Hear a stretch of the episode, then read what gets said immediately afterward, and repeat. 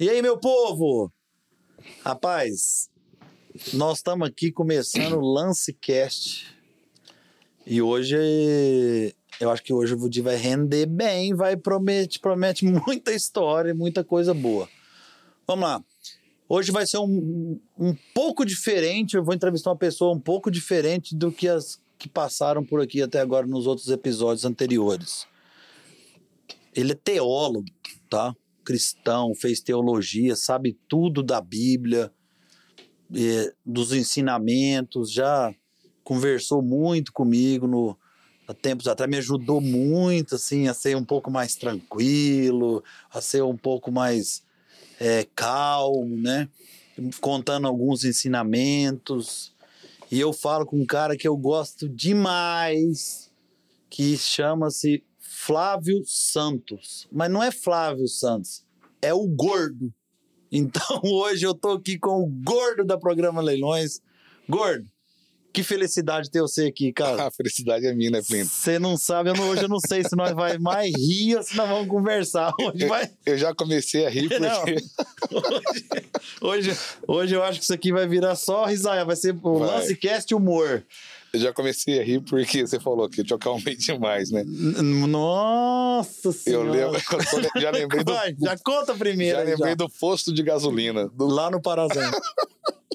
conta essa história do posto de gasolina gordo. o Plínio, o Plínio é uma pessoa muito interessante, sabe? E eu achei que ia ser impossível prosseguir viagem com ele, que era difícil demais viajar com esse menino. Então, um dia eu liguei pro Gustavo da ABS, quando um abraço pro amigo Gustavo, falei, Gustavo, como você inventou esse cara há tanto tempo, hein, cara? Falou, gordo, eu não sei, cara. Eu falei, rapaz, tá difícil demais. Mas por quê, ué? Não, cheguei no porra de gasolina assim, abastecemos o carro, tudo, paguei. Ele bateu a porta e eu falei, meu, você nem agradeceu o cara? Ele falou, agradecer pra quê, pô? Eu falei, rapaz, o cara te serviu. Falou, quem mané agradeceu o quê? Eu falei, rapaz, vai ser difícil andar com esse homem. Não, e foi mesmo, porque assim, depois eu fui com isso na cabeça e ele vai aplicando na sua cabeça, vai te dando um remorso. Mas, gordo, eu, sim, do coração, isso eu aprendi com você muito. Muitas coisas eu aprendi com você. Não jogar mais latinha de refrigerante nem Na estrada. na estrada, né? Põe ali no saquinho, depois Pô, joga saquinho aqui fora. dentro, é isso aí. E, e essa coisa do, do frentista, assim, e eu fiquei remoendo aquilo. Eu falei, cara, e ele tá certo, mas pra que o cara acabou de abastecer meu carro? Eu andei 700 quilômetros, tô parando aqui. E a gente vai aprendendo, né, velho? Já aprendi É. depois de velho, mas vai aprendendo. Mas é bom demais, tem Não. história pra contar, pô. Ô, gordo, peraí. Nós viemos aqui, não foi pra você falar de mim, não. Foi eu pra te especular. Ah, então vamos lá, então. Vamos lá. Depois a gente vai entrando nesses detalhinhos aí. né? Para. Gente, Flávio Gordo, 24 anos de programa Leilões. É isso aí. É, um ícone dentro dos nossos leilões hoje na, na parte de produção. Eu sei que o Gordo já passou por todos, todos, acho que quase todos, se não foi 100% das etapas de dentro da programa. Tive a honra de trabalhar com ele quase dois anos, ou dois anos e pouco dentro do programa. É uma pessoa es- fantástica, me ensinou muita coisa dessas aí que ele já falou, muitas outras coisas mais, me ensinou a trabalhar, me ensinou a mexer com leilão, me ensinou a olhar para um leilão diferente, entender com a pessoa. Graças a Deus, peguei muito rápido e estamos aqui tocando hoje é, a cadeia de leilões muito forte, né, Gordo? E eu queria, Gordo, assim, que você contasse para nós, que eu acho que assim deve ter muita coisa bacana, o seu começo da programa. Como é que, que eu acho que todo mundo, ah, todo mundo é o gordo da programa. Ah, o gordo já é coordenador, não sei o quê. Mas antes de chegar coordenador, meu amigo, eu sei que você já amassou muito pão, eu já sei que você já comeu muita poeira e eu sei que você já começou de baixo. Então, assim, conta pra nós, gordo, como é que foi seu início? Como é que você chegou no programa? Como é que você apareceu lá e apareceu papai Paulo Horto na, na sua vida? Rapaz, a história é bem interessante demais, assim. Eu tenho um amigo meu, que ele, na verdade, a gente tinha um amigo em comum, chamava Fernando, Uhum. e ele tinha um amigo que chamava Marcos Boi. Boi porque trabalhava com leilão e porque ele era bravo, parecia um boi mesmo, assim, quebrando tudo, sabe? Então ele trabalhava É o na mesmo programa. boi do TI? É o boi do TI que hoje é Ah. aquela, aquela mansidão Mas que, que que é isso? É Nada isso aí. Cê- cê- ele passou com você algum tempo, então foi Passou. você que acalmou ele. Eu calmei ele, é isso aí.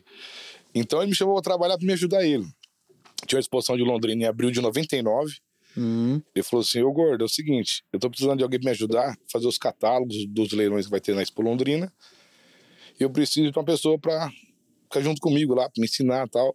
E na hora do leilão, você me ensina a fazer o catálogo, né? Me, me ajuda a fazer o catálogo. catálogo. E na hora do leilão você faz um painel eletrônico. Eu falei, painel eletrônico? Painel, né? Eu falei, o que, que é isso? Não, chega lá, tinha? Como é que era esse painel eletrônico? Não, calma aí, é bom demais essa história. aí, rapaz, cheguei lá nesse leilão, não sabia nem que era leilão, né? Eu era urbano, totalmente urbano. Rock and roll. Rock and roll e cabeludo, diferente. Aí cheguei lá, o boi falou assim, ó, catálogo isso, era facinho, já mexi no informática, uhum. né? Ajudei ele a cadastrar tudo, fizemos o catálogo. E ele me explicou como funcionava o painel eletrônico. Mas o painel não era digital, hoje ele digita, sai lance lá, não. Era um seletorzinho assim que você girava, parecia uns trem lá. Sabe? então o painel eletrônico é o, quando o pisteiro dava o lance, dava você o lance, colocava. Eu é colocava... igual que, que nós temos que o Betinho toma conta. Isso. E na época o Betinho ele me esfolava. O Betinho já era, já era daquela época. E ele fazia eu carregar esse painel nas costas, pesava uns 200 quilos esse painel. Betinho, Mas eu novato, deixa comigo. Novato, novato, não, bobão, novato, menino. Rapaz, judiaram de mim, ele e o negão do som. Judiaram ah, de mim ah, demais, demais, demais. Aí eu comecei ali. Aí passou, eu não entrei nessa época, ajudei o, o, o Boi, né, uhum. a programa. Passou uns dois, três meses, o Boi me ligou. E o Paulo queria falar comigo. Né? Aí entrei lá, conversei com o Paulo, tudo. Do mesmo jeitão, chama ele lá na sala e entra na Isso, sala. Isso, aí, aí ele senta, arruma a calça, coloca a cadeira lá pra trás, Isso. sabe? Daquele jeitão. Quando tinha aquelas cadeirinhas pequenininhas, você ficava lá embaixo e lá em cima. Aí, você ficava com ele, ficava é. com dois metros, você com 40 centímetros. PHzão. Daquele naipe. Beijo, aí, PH. Aí conversei com ele, deu certo. E na época eu era menino. E o boi falou só uma coisa pra mim, Gordó, pelo amor de Deus, cara.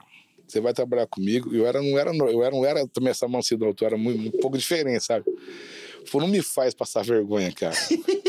Falei, não, pode ficar tranquilo que eu não vou fazer passar vergonha. E eu entrei lá e tô lá até hoje. É, 20 24. anos atrás. Tá, mas. Quatro anos atrás. Mas você entrou lá, mas eu sei da sua história, eu vou ficar te especulando sobre isso aqui, porque certo. tem muita curiosidade. Uhum. Você passou por toda a cadeia lá dentro do programa. Né? Isso, comecei aí. Você chegou coordenador, o quê? Hum, sete, cinco anos? É, cinco, seis, seis anos. Seis é. anos é. menos sete anos pra cá, mais ou menos. Uhum. Isso aí é conta. E aí depois entrei, fui trabalhar no CPD, certo. que era a função que o Marcos Boi fazia. Aí do CPD fui fazer. Aí Antigamente era diferente, você fazia todo o processo de fechamento do leilão. Você cadastrava o leilão, você ia fazer o leilão, você ia para o leilão, fazia a parte financeira, fazia a parte fiscal, voltava, fazia a parte de emissão de contrato, de, de nota fiscal. Então você fazia meio que tudo. Uhum. Né? Hoje, como aumentou muitos leilões, seria impossível fazer isso. Então nós fizemos, fazia todos, todos o processo. Daí eu fui para a parte do escritório, e de escritório fiquei alguns anos também fazendo os leilões e fui para para a parte de coordenação há uns 5, 6, 7 anos atrás, mais ou menos. Que aí onde entrou o Pará. Onde entrou o Pará. Cara, assim. Flávio Gordo, roqueirão, começou lá de baixo, foi passando por degrau por degrau do programa. Eu sei que você é um cara movido a desafios, muito, que eu te conheço bastante e tenho amizade com você, assim, muito boa e forte. Que foi que de onde saiu essa surgida, essa virada de chave de, meu, eu vou mudar para o Pará pela programa, é claro, mas essa ida Pará, que a programa sempre fazendo esses leilões mais de elitizado, né? Sim, sim. É referência uhum. nisso, sempre foi, e não tem, eu falo muito com o Paulo, não tem ninguém que faz um não, leilão não igual o programa faz. Não. Em qualquer segmento hoje, a programa tá muito muito na frente das outras, é uma opinião minha, né? E o mercado tanto fala isso, que tanto de, tanto de leilão que tem, e isso. temos juntos, né? uhum. né? E, mas qual foi essa virada de chave? Falou assim, cara, eu, eu vou pro Pará. Por que não o Goiás? Por que não Rondônia? Por que não o Minas? Entendeu? Não, Plínio, eu acho que foi Deus, na verdade, porque fui fazer um leilão. Até história boa desse leilão, depois eu conto. não, vamos emendar, velho. Tá, aí... não, não preocupa, não. Aqui nós estamos para emendar. É, tem uma história bem... hoje, não tá, hoje tá sem script. Eu tô com uma lista aqui, mas eu tô achando que não vai dar para seguir ela. Não, tem uma história bem boa, mas resumindo. Eu fui fazer um leilão na, em Altamira da Pinguim. Ah, tá. Né, junto com o meu saudoso amigo Mário Pereira, que Deus o tenha. Mas aquele leilão de elite deles? Era, tinha uma parte elite e uma parte produção. Tá. E eu fui de avião, não fui de carro nesse dia. Eu fui de, de avião e voltei de carro. E eu voltei, não conhecia nada, então eu, eu voltei indo ali pro novo repartimento, Xinguara, Redenção, sem conhecer nada. Uhum. Falei, rapaz, esse lugar aqui é meio diferente. É. Tinha muito gado, muita fazenda, eu não, eu não conhecia aquilo, porque a gente fazia os leilões de elite, mas a cidade, pega Paraná, tem várias, tem fazenda, mas tem muita agricultura, pouca pecuária, né? Então você, vê, você vai subindo, você vê muita agricultura e pouca pecuária. Isso. No Pará você não via, você não via Agricultura, época não tinha. Não, não, quase nada. Tinha co- começando perto de Belém ali, tudo, mas não tinha. Era só gado. Falei, rapaz, lugar aqui é diferente. E eu fiquei com aquilo na cabeça. E, E, tinha um detalhe também, né, Gordo? Que a programa atendia alguns criadores de elite do Pará. Um exemplo, sou Bené Montran. Só que o Bené tinha fazenda aqui em Uberaba e a gente não esperava que o Bené tinha aquela Hum, mega fazenda lá. É, eu tinha ido em 2001 no leilão do, do Benê, mas tinha ido em Castanhal, É, né? Que era outro. é, que parecia as nossas regiões, que tinha muita agricultura. Sim. Então não tinha aquele mundaréu de gado, aquele monte de fazenda, aquelas fazendas gigantescas. não- lá não tinha isso Uhum. também. Então, a hora que eu desci aqui, eu falei, rapaz, esse lugar aqui é diferente, ó. Fiquei aquilo na, na cabeça, não falei nada pra ninguém. tá. Aí chegou em Londrina, e o leilão da Pinguim, acho que era em outubro, mais ou menos. Outubro, novembro. E eu cheguei em Londrina e falei pro Paulo, o Paulo não deu atenção, assim, sabe? De- né? Correria, tudo. E passou um ano isso. Você já tava pra coordenador, sim? Já tava Não. captando os leilões? Não, eu Tava tava esteiro. besteira ajudando o Mário Pereira, Tá. né? E era eu, o Mário Pereira. Que o, o Mário Pereira era o coordenador desse leilão. Isso, era coordenador e eu, eu ia pra ajudar ele. Da história da moto. Isso, isso aí, é muito bom. Mas. Rapaz, essa história é boa demais. Mas essa é a minha conversa. Nós faz um podcast aqui, Gordo, só em cima do Mário Pereira. É, é, vamos fazer junto, né? Vamos. Vai ser bom demais. Trazer mais uns três aqui. Que conviveu bastante com É. ele, né? Como eu, vai ser bom demais. Aí, rapaz, eu peguei e voltei pra Londrina. Conversei com o Paulo e ficou essa conversa, mas tranquilo, correria, muito leilão. E só no outro ano que, que eu startei de novo isso. Ele falou, cara, você vai fazer o que lá? Eu falei, "Hum, na verdade eu não sei, mas eu preciso ir. Mas era um jeito de você crescer também, né? Isso, é. Eu falei, "Hum, com essas palavras mesmo. Eu falei, Paulo, eu não sei, mas eu acho que eu preciso ir. Falou, irmão, vai. Mete o pau. Né? Eu fui, pra mim foi uma. Você só, era só você e a Denise? Isso, né? E pra mim foi um. Foi um ganho muito na minha carreira. Eu aprendi demais, porque eu conheci pessoas com pensamentos grandes, né? Aham, Foi onde eu conheci a fundo a Santa Bárbara, certo. né? Na época era o Fábio, tocado pelo Fábio Dias. Fábio Dias, aqui do, né? do JBS. Isso, eu comecei a cuidar da carteira da, da, Santa, Bárbara. Então era um projeto, na época era gigantesco, hoje é grande, na época era gigantesco, Isso, verdade. né? Foi onde eu comecei o João Guimarães, Joãozinho, foi onde a gente deu pilha no Mafra, pra começar o projeto. projeto do Mafra. Então, Terra Grande co- começou a trabalhar conosco. Justamente. Então, os leilões grandes do Pará começaram A aparecer. a aparecer, porque nós. Que problema? O, o paraense, na época, hoje não mais, igual antes. Mas ele conhecia o programa, sabia quem que era, mas o, o paraense era, ele era muito de tato. Ele queria alguma representação, alguma pessoa Ele para era meio desconfiado, né, Gordo? Isso aí. Por quê? Todo mundo que subia, subia para dar golpe mesmo. Isso era fato. Claro. Né? Isso não era conversa, era fato. Então, achava que a gente seria mais um aventureiro a programa. Seria mais uma empresa aventureira que ia passar por lá e não ia, não ia fazer nada. E realmente não foi isso que aconteceu. Não, porque do crescimento foi muito grande. Foi muito grande. E hoje, tanto que os leilões da época. hoje- não, faz mais de 10 anos disso. Você pega Santa, o João Guimarães e faz 10 anos. O Mafra, qual a condição do Mafra? Eu tô no. Eu fui para programa em 2016. 16, em janeiro de 2016. Já tinha tido uns três programas, uns três leilão do MAF. É, é isso aí, então. É. É. 8, 10, 8, 10 anos já. É, É isso aí. É isso aí. Então, você vê que deu certo. A gente fomentou, além de pegar esses leilões grandes, a programa teve uma visibilidade dentro do mercado de produção, porque a programa era visto como uma empresa que não sabia executar leilão de produção. Isso Sim. era um mito que tinha dentro do negócio, jogado pela concorrência, que é totalmente normal, natural. Tá na, tá, As tá- ferramentas tá que tem, dela. claro, tudo certo, não tem nada de errado nisso. Cada um outro com a arma que tem, é a arma da concorrência, qualquer arma dela. O programa é só do Elite, gente. O programa é só da elite. Era assim que era a conversa. Isso. Mas eles esqueceram o quê? Que para fazer leilão de elite tem que ter sabedoria e excelência. É. Porque o nível, na época, dos leilões era totalmente. Era assim, era coisa fora do comum. Era. O que o, que, o, que o Paulo Horto inventou, leilão de elite, esse leilão de elite, é um negócio fenomenal, assim. É, Paulo é um craque. é um craque. Então, o que, que ele fez? Ele conseguiu fazer O leilão virar um evento. um evento e com todas as suas pa- particularidades muito bem feito. Não requer erro, Elite. Zero. Zero erro, não pode ter erro. Não pode ter. Então, Verdade. é, hoje faz, eu tô meio afastado do Elite de trabalhar dentro. Faz uns sete anos, mais ou menos, Mas você fez anos. escritório, né? Isso. Então, eu, Os leilão de elite brabo da época era, Era- tudo seu no escritório. eu fazia isso. Então, aí hoje é o Flavinho que toma conta desses leilões de, de, de Elite, eu fico até observando. Ele não requer erro. Não pode. É um leilão que ele é muito mais melindroso de se fazer E do que o produção. detalhista. Detalhista, porque o indivíduo vale muito. Então, aquele indivíduo tem que saber organizar, sabe? Então, é muito diferente. E a concorrência esqueceu o quê? Que nós tínhamos essa sabedoria, E fazer o bem feito. fazer o bem feito. Quando a gente foi por produção, o que, que a gente levou? Toda essa Expertise, bagagem, né? expertise do elite por produção. Uma coisa que esqueceram, que a programa sabia fazer melhor do que ninguém, agregar valor naquilo que está vendendo. Justamente. Que é o elite que faz isso. E a parceria Canal Rural com, com, com, com, com a programa explodiu Não. e, entrava, noutra, entrava noutros lares, né, Gordo? Não, Que o, que o cara, é- do, que é o cara do corte queria, né? e é isso aí. Ele entrou onde a, a concorrência não entrava. É, Né? Então foi um elo muito bem feito, bem lembrado, Plínio. E quando começou, quando o cara viu o leilão de. que o programa fazia leilão de 700 touro, 800 touro, falou: quem que é esses caras aí, cara? Porque eu tô vendendo 500 touro. Vamos falar um número simbólico que eu não lembro, que é a 7 mil, os caras estão vendendo a 12.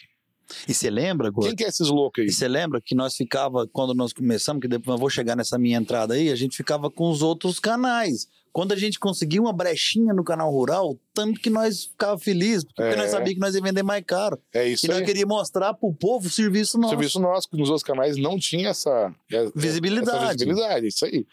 Então eu achei muito interessante. E a concorrência assustou. Porque quando ela percebeu que a programa estava fazendo dentro do produção, a gente já estava voando. Já tá voando. Já estava voando, já estava contra. Ah, eu já, já tinha contratado Já você, tava contratando eu, é. né? Porque a contratação do Plínio, para quem não sabe, foi uma estratégia da programa por produção mesmo, não foi Comercial, é. comercial mesmo, foi estudada, elaborada. E... Foi uma ideia do Paulo Brasil que o Paulo tinha comentado com ele. Isso aí. O- na verdade é o seguinte, o Paulo Horto tinha comentado, eu acho, com o Paulo Brasil, ou o Paulo Brasil com o Paulo Horto, que a programa tinha que dar uma, uma mudada num, num crescimento muito grande que vinha da- dos touros. Isso, isso. E eu num leilão com o Paulo Brasil em Cáceres, fui, tava, de, tava trabalhando na BS, ia pegar uma carona com ele para ir para Cuiabá, e eu conversando com ele, falando tudo do leilão, porque eu comprava muito touro pros outros, para cliente.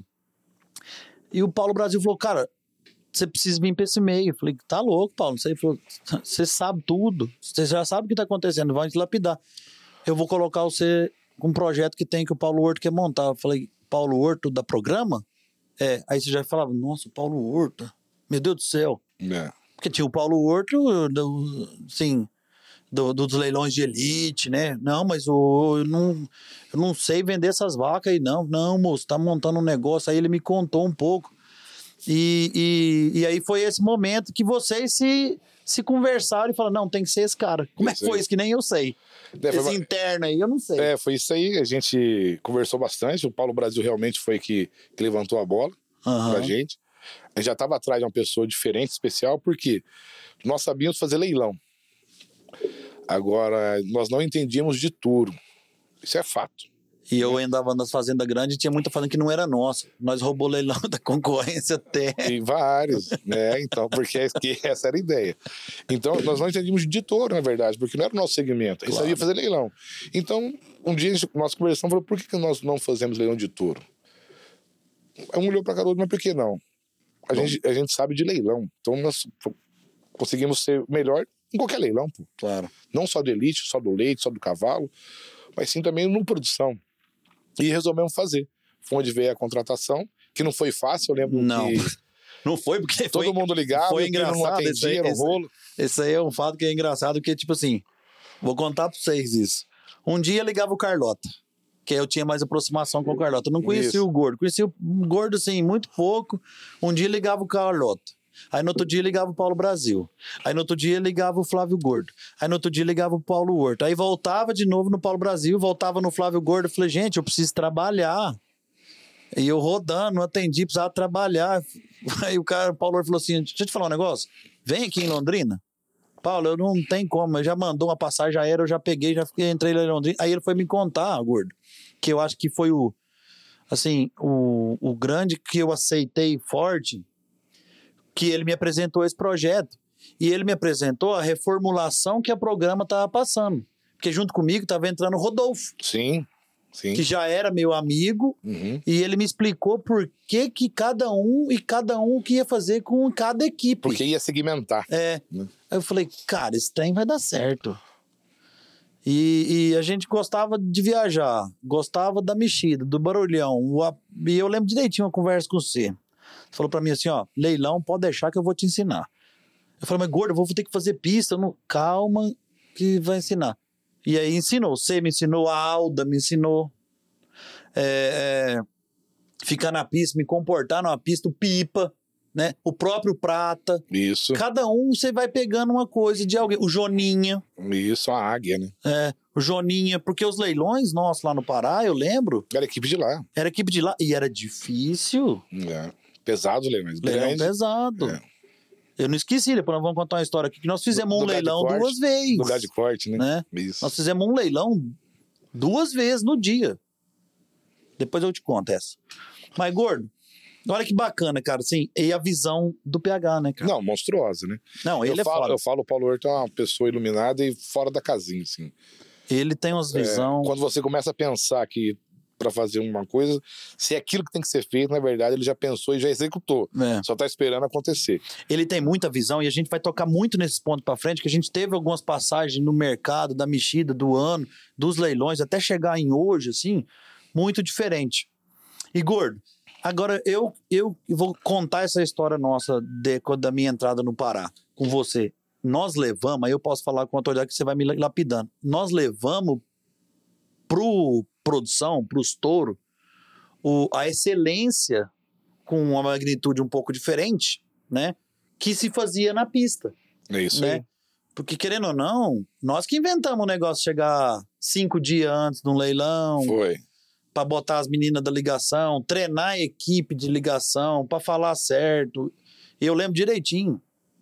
Você falava para mim, falava, gordo, eu não sei ligar pros outros. Como é que eu vou ligar para um cara oferecendo touro? Você falava, das ligação, eu cuido, você cuida do, Da parte comercial, Da da, parte parte. do- é, da ordem, vê com o Isso, proprietário, isso vê se tem algum destaque, vê se ele não tá colocando os boi no lugar errado, faz A uma ordem de técnica do leilão, entrada, fi- fica com ele que a, a TPL, que é a atenção pré-leilão de um cliente, a gente sabe isso aí. que é muito grande, porque, gordo, eu falo muito aqui, até para muita equipe, para minha equipe, a gente fala.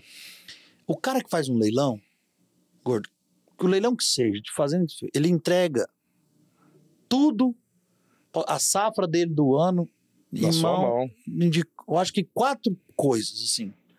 Começa lá do cara que filma o gado, que tem que filmar bem Sim. feito.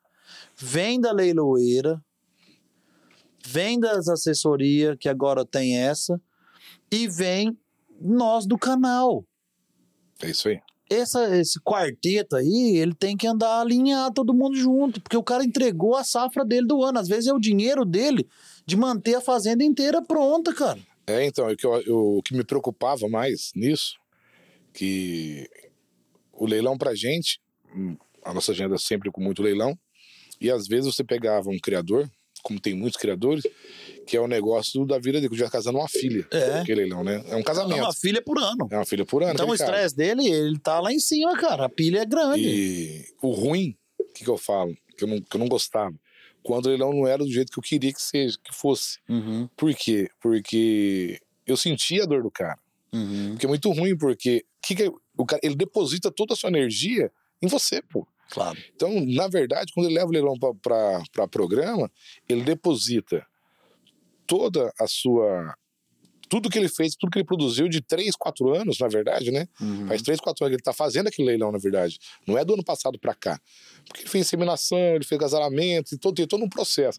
Então, que chega na sua mão, pô, é 3, 4 anos de serviço, cara. E você vai jogar aquilo fora. Sabe? Então é muito ruim. Não dá pra você jogar fora. É, tem então. que defender, tem que defender, que eu falo assim, defender em unhas e dentes É, até, então. até, até. E uma coisa que a programa fez, que eu, que eu acabei de citar agora há pouco, é agregar valor naquilo que ela tem. Por que, que o programa conseguiu hoje ser líder de mercado no lugar de, de produção também? Agregar valor naquilo que ela vende. Justamente. O Paulo Horto sempre. É, essa é uma frase dele. A gente está aqui para agregar valor, não é para derreter nada, não é para dar nada dos outros, não é nosso. Aquilo não é meu. Aquela mercadoria não é minha, Plínio. Como eu Não vou pegar é. uma mercadoria que não é minha e vou vender abaixo do que realmente ela vale no mercado? Não é.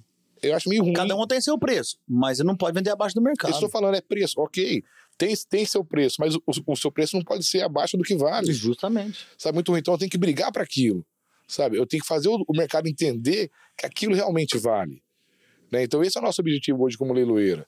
É tentar agregar cada vez mais valor naquela mercadoria. Porque o cara tem trabalho para aquilo, pô. Não, e nós aqui do lado de cá do canal, nós temos que entregar excelência. É nós temos que excelência, é entregar aí. excelência no- no- na qualidade de entrega. É isso aí. E a gente lembrava muito disso. Quando chegava um canal, eu lembro demais. Vou dar um exemplo, Leilão do Mafra. Aí o canal chegou. Ufa, É isso aí. né? Precisa daquilo, né? A gente, o canal chegou, a unidade tá legal, beleza, bacana. Agora, agora é com nós. É isso aí. Agora é com nós. Ligação foi feita a semana inteira. As meninas estão na frente. o manejo tá colocou o gado ali, tá lavado, tá, tá marcado. lavado, começou o dia, É isso aí. soltou a disparada. A Bora, leilão. chinela, É. a chinela vai cantar. E tem que ser feito assim. É isso aí. Porque, gordo, sim. Quantos leilões, cara? Quantos leilões, assim, eu vou dar um exemplo aqui de um grande leilão que nós começamos junto, essa, essa, essa, esse trio nosso, que o Carlotinha tava junto. né? Isso, é. Ficou com nós um tempo, depois saiu, depois voltou. É a quadrilha, né? É, a quadrilha, né? O Carlotinho tava com nós. E, e, e, e eu fiquei muito feliz. Uma vez você falou pra mim, falou, Plínio, eu quero aprender de gado, você vai me ensinar e eu vou te ensinar da comercialização. Eu Falei, gordo, é tudo que eu queria escutar. É. Porque aqui. E quantas fazendas nós visitamos, gordo? Bastante, muito. Gordo, eu tenho um aqui que eu nunca esqueço da minha vida, não vou esquecer. Nós saímos de Novo Brasil, Brasil Novo. Brasil Novo, de carro, e fomos chegar em Londrina. É, passamos por Goiás, Mato Nós gastamos uns Grosso do 4, 5 dias, mas porém, nós fomos visitar cliente. Isso aí. Isso nós ganhamos muita gente. Uhum. Ninguém visitava cliente. Não. Nós fomos entender os projetos dos caras para poder alimentar a nossa rede, a nossa mesa operadora, Isso. alimentar a nossa rede de ligação de telemarketing, que é muito forte. A programa tem a- o telemarketing mais forte isso, do mundo. Uhum. Eu acho que o tele, do mundo, o telemarketing mais pesado é da programa. Tanto no Elite quanto no comercial, Sim. a turma é forte e elas e hoje entende de gado. Uma das coisas que quando eu entrei no programa, o Paulo falava muito, falava assim: você tem que fazer esse povo meu entender de DEP. Né? Cara, eu tenho uma felicidade tão grande quando eu chego lá no, no na programa hoje. Já veio perguntar de leite, pergunta de marmoreio, Tá né? todo mundo Ah, sabendo o que tá acontecendo, velho. Eu fico feliz que eu fui um dos caras que, que, que foi pôr nessa Foi? sementinha lá Isso, dentro. Isso mesmo. Porque antigamente, você sabe o que é antigamente? E a CE? E o peso? É, peso, e a CE? peso e CE. E a CE? E o peso? É. Gente, hoje o Paulo sabe de débito total. É, é, antes era peso e CE, né? É. O Paulo sabe de débito tudo. Ele fala, às vezes, às vezes não entende a fundo de alguma característica, mas ele sabe. Todo mundo lá é, sabe. Mas sabe qual característica é aquela que tá falando? E a né? programa, de novo, ela pega e todo, todo ano ela faz reciclagem. Pô, leva a gente lá pra fazer treinamento com todo Sim. mundo. É, o, antes da pandemia, que não podia resolver foi o Argil. O Argeu foi, eu levei o Alisson uma vez, depois É. Isso. levei o Fabão, É o aí. Willinha já foi, O o, Ilinha já foi. o Júnior da Grama, O Júnior da o Grama. Mazão, é, Mazão. o Ademir. o Ademir. Olha só, É isso aí. Vários. olha aí. E tem que ir, cara. Rapaz, eu não esqueço do primeiro leilão. Aí agora tá marcado o sininho, fala nisso, metabolônica. Metabolônica, ele vai fazer com nós, Ah, né? vai, falar, vai fazer com vocês lá? Vai. Falar de metabolo... Rapaz, é... É metabolômica, né? Metabolônica. eu não sei, mas tem que, É um essa eu também aí. tenho que aprender. E o Sininho É. tá na frente dessas coisas. Tá, ele é, então ele ele é. Ele ficou, ele marcou de ir pra lá. Essa semana falou, gordo, vê que o controle tá lá. Eu quero explicar isso pro pessoal, porque na verdade nem eu sei. É um negócio muito novo, É muito novo. né? Quase ninguém acho que tá sabendo disso. Não, isso é uma coisa nova e eu não tem volta não, viu, Flávio? Né? Pelo que eu já estudei um pouco disso aí, já dei uma, uma lida em cima disso aí, não tem volta não. Gordo, vamos lá.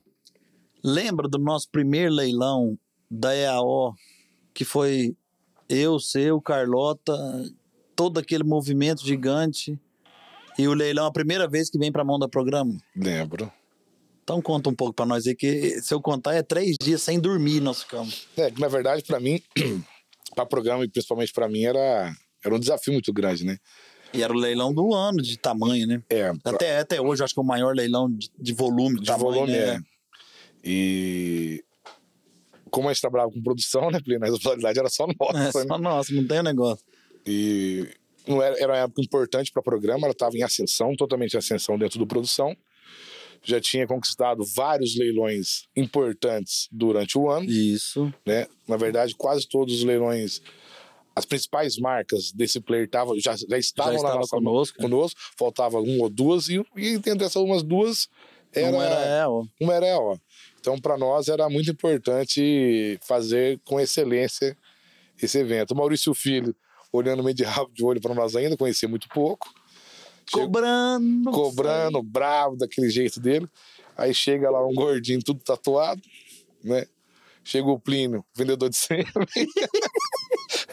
o Carlotinha Umas coça- meninas pra fazer ligação que ele não eu não conhecia. conhecia falando rápido e alto. Gleibiana acelerada. E, o Carlotinha coçando a cabeça, na né? paz. Aí ele deve pensar, meu Deus, o que, que eu fui Que fazer, quadrilha é essa que chegou aqui? Aí chega na sexta-feira, Paulo Word avião, com aquele monte de gente, É. rolo. Nossa. E, Porque, gordo, tipo assim, a gente já tinha feito alguns leilões grandes, né? sim, Mas, assim, é, era, era um sábado e domingo de dois leilão muito grande, de... Ordem de entrada tinha três folhas, cara, duas Não, folhas, não era- rapaz. é, não, era esquisito Porque, aquilo. eu, é, porque é, aí você fala assim, os leilões são todos iguais? Não, não tem como. Nenhum. Nenhum leilão é igual ao outro. Hum. E, tipo assim, o Elite e o Produção requer a mesma, a tem a mesma dificuldade. Às vezes o Elite com uns 30 lotes, mas Isso. assim, com outro patamar de, de dificuldade, uns leilões mais trabalhados, uns valor agregados mais alto É isso aí. um- um- uns refino em algum lugar, é uma família que precisa de mostrar, demora um pouco, ela, ocupa quase o mesmo, quase o mesmo horário. Tem, tem vaca que gasta duas horas para vender, uma hora para vender, É. que mostra a família, mostra os filhos, mostra, por exemplo, blá, blá, blá. só que o nosso era 150, 180 lotes, um por um e o pau quebrando, moço. Então, o problema do leilão, do- de um leilão grande de produção é isso. Tem que agregar valor dentro de um volume que é quatro, cinco leilões dentro do mesmo leilão, né? Então, você vende 600, 700 touros em uma tarde, você tem que agregar valor naquilo, você não pode vender barato, tem que vender no preço que vale. E a briga é feia, não é fácil não. O Maurício Filho apertando a gente, o MBO apertando do lado. Não, um exemplo, genética aditiva, a primeira vez que nós fizemos também, o leilão foi acabar quase duas horas da É, manhã. Isso já era do nosso player, já também. É. Uma das grandes marcas. Foi, já foi estava no mesmo ano. Isso, e você não tava comigo. Você tava lá no, no Terra Grande, que era no domingo. Isso, tava o Carloto contigo lá. Eu e o Carlota pegamos um avião com o Paulo, fomos lá no Paraíso Tocantins para fazer esse leilão. Que o teu terra e era grande era outro- 400 touros. E era né? outro leilão grande. 400 touros, é isso aí. Então, assim, quando entra a safra de venda de touro, moço do céu, a coisa. A coisa é grande. É diferente. Mas graças a Deus deu muito certo. Essa parceria com a EO se sustenta até hoje, né? Não, E o Maurício Filho se tornou um dos grandes amigos meus. aí. Nossa, amigo nosso, cara. Eu- o Maurício é um, um E- coaching nosso de é, confidente. Cheguei Amigo. a fazer um leilão sem o Maurício Filho e seu MBO, né? O ano retrasado. Retrasado, Quer verdade. dizer, com pandemia, sem Maurício Filho e sem MBO. Sobrou tudo E nas sem costas. Paulo- e sem Paulo Horto. Sem Paulo Horto, sobrou tudo nas costas do Max. É, e o Max chegou lá, coitadinho, os olhos vermelhos.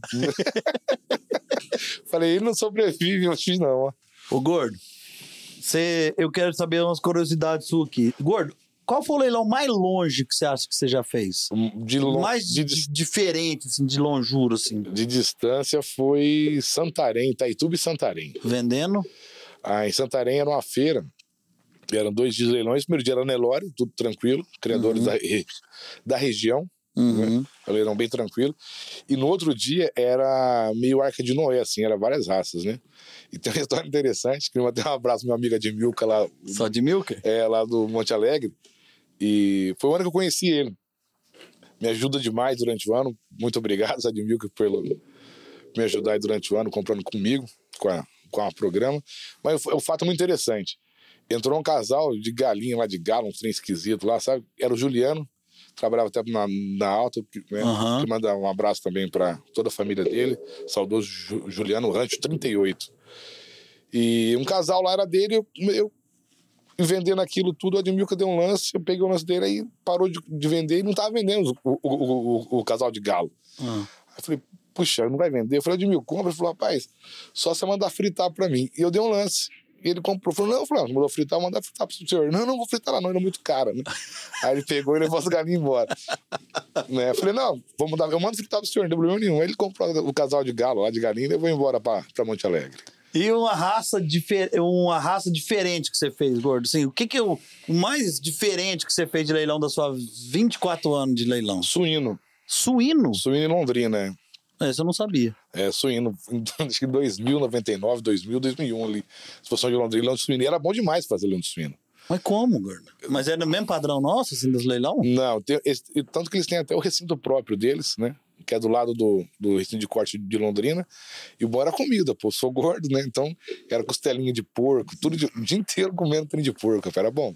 Mas leilão de suíno. De suíno, é. cara. Não sei se tem ainda, né? Mas era um leilão e era muito bom. Vendia reprodutor e matriz, né? Da, na minha época, o mais diferente que eu já fiz com você foi no final de ano que nós foi no programa leilão de pônei. Pônei também, é, mas pônei tem até hoje, né? Então, Hoje, né, tem, mas é, pra mim era é. novidade, assim. Que que você, tá, ainda lembro do, do- dos amigos que a gente saiu da inseminação. Ô, Plínio, o que, que você tá fazendo leilão de pônei, rapaz? Sai daí. Falei, sai o quê, moço? Nós temos que vender. é, Vamos pra frente, tem que vender de tudo. Gordo, eu acho que você já conhece o Brasil inteiro andei, fazendo leilão. andei bastante. Tem algum lugar que você ainda não foi? Tem uns estados que eu não fui. O estado que eu queria conhecer é o Acre. Ah, eu conheço. O Acre eu não conheço. Cara, e os leilões lá são muito São muito legais. bons. Meu sonho é ir pra lá fazer os leilões do Acre. um assim. horário diferente do nosso. É. Os- ah, o- e porque o leilão, o Acre é o inverno e verão. É Isso. o inverno é a chuva e o verão Isso, como o norte, né? O Pará. É. Isso. e, e, e concentra muito os leilões lá na temporada. Pelo menos na minha época era assim. Deve ser segundo semestre. Que a tem... Não, é julho. É, então, Julho e come- é, agosto. no, é, então, no comecinho do, do segundo semestre, onde dá estiagem. Da estiagem, assim. E a exposição era lá. Gordo. Os leilão lá era bom demais, nem que dar a lança era de costas, assim, ó. E a torada lá, um exemplo, se a gente vendia a boiada aqui de média, torada aqui, média de, de 15 mil, um exemplo, na época, lá vendia era de 20 de média. É, porque essa, essa genética não sobe. Não que fa- sobe. É feita lá, né? Não tinha, não tinha a, a, a, a, a invenção do frete grátis, que foi obra nossa também, né, É, pressão. eu, falo, eu falo, esse Paulo Horto é um fenômeno. É Esse programa é um fenômeno, não Fenômeno. adianta, é um fenômeno. Esse fenômeno. Ô, Gordo, cara, tem muita coisa que eu escrevi aqui que não, não, não, não, não tem jeito de não, não mexer. Gordo, nesse primeiro ano nosso, assim, nos dois primeiros anos nossos, eu acho que a gente fez, e a gente rodou muito, né? A gente foi muito lugar, muita fazenda, assim, não vou ficar citando nome demais, porque eu acho que fica até injusto, que não vai É, esquecer de, muita de gente, é. assim, e muito lugar legal, muito lugar que a gente foi muito bem recebido. Mas, assim, quando chegou a nossa primeira expogenética, Deus me livre. eu acho que isso foi, foi, foi uma coisa. Sem falar, que, sem falar que no ano que eu entrei, o Brasil numa crise monstruosa, leilão tava tudo derretendo, aí no outro ano a gente falei, Sim. gordo, o que, que eu vim fazer aqui? Muitas vezes eu já acordava de madrugada chorando, falando, meu pai do céu, por que, que eu saí da BS, gente? Eu lá eu era o patrão, o rei, vim aqui, nego, escutando Chicote. lorota dos outros, chicota, sem dormir, e um leilão atrás do outro. Chega a expogenética nossa, cara, porque eu acho que aí foi o grande diferencial, né? Porque nós já vinha Ali, de... que, ali que veio o OP, É. na verdade. Ali que o programa mostrou pro Brasil o que realmente ela era capaz de fazer com os leilões de produção, né? Aí foi isso. Porque aí a gente já tava assim, com as ideias do PH conosco já bem formalizadas. Um exemplo assim, a mesa operadora funcionando Isso. certo, a equipe de ligação. Nós tínhamos uma equipe de ligação de telemarketing para cada evento. Tudo, é, Na Expogenética é nós isso aí. juntamos todo mundo e todo mundo ligou para era o todos. famoso QG. Era o QG lá no Isso. RKC, você lembra disso? Isso aí. E fizemos um- um- um- uma, uma força-tarefa muito grande para aquilo dar certo, cara. E deu certo Muito certo. o PH com as invenções dele, assim, além do tempo, que foi na que foi da, da- da- do frete grátis, né? Juntamos com a Anaílson, você lembra disso? Foi uma reunião com a Isso. Anaílson, Ajuda a, nós. a gente precisa de fazer uma coisa Foi- diferente para dar isso, certo. foi isso mesmo. Aí a gente tá, foi, Como é que foi esse do frete grátis? É, na verdade, startou com a Matinha, né? Não foi? Foi isso mesmo. Começou com o Luciano, né? É, que era o primeiro. né? É, eu sentei com, o- doutor Luciano, lembro com você hoje. O doutor Luciano falou: rapaz, mas esse frete é muito caro. Não, realmente, eu concordo com o senhor, mas a gente precisa dar uma otimizada para dar um up nessa O exposição. mercado tava difícil, cara. Tava de, tava, não, tava de ponta cabeça, né? Tava de ponta cabeça. Aí ele falou assim, rapaz, vê o que você pode fazer por mim aí e vamos ver. Aí foi quando, a gente ligou para o Anailson, e da, o Anailson da Sertanejo Transporte, que manda até um abraço para ele.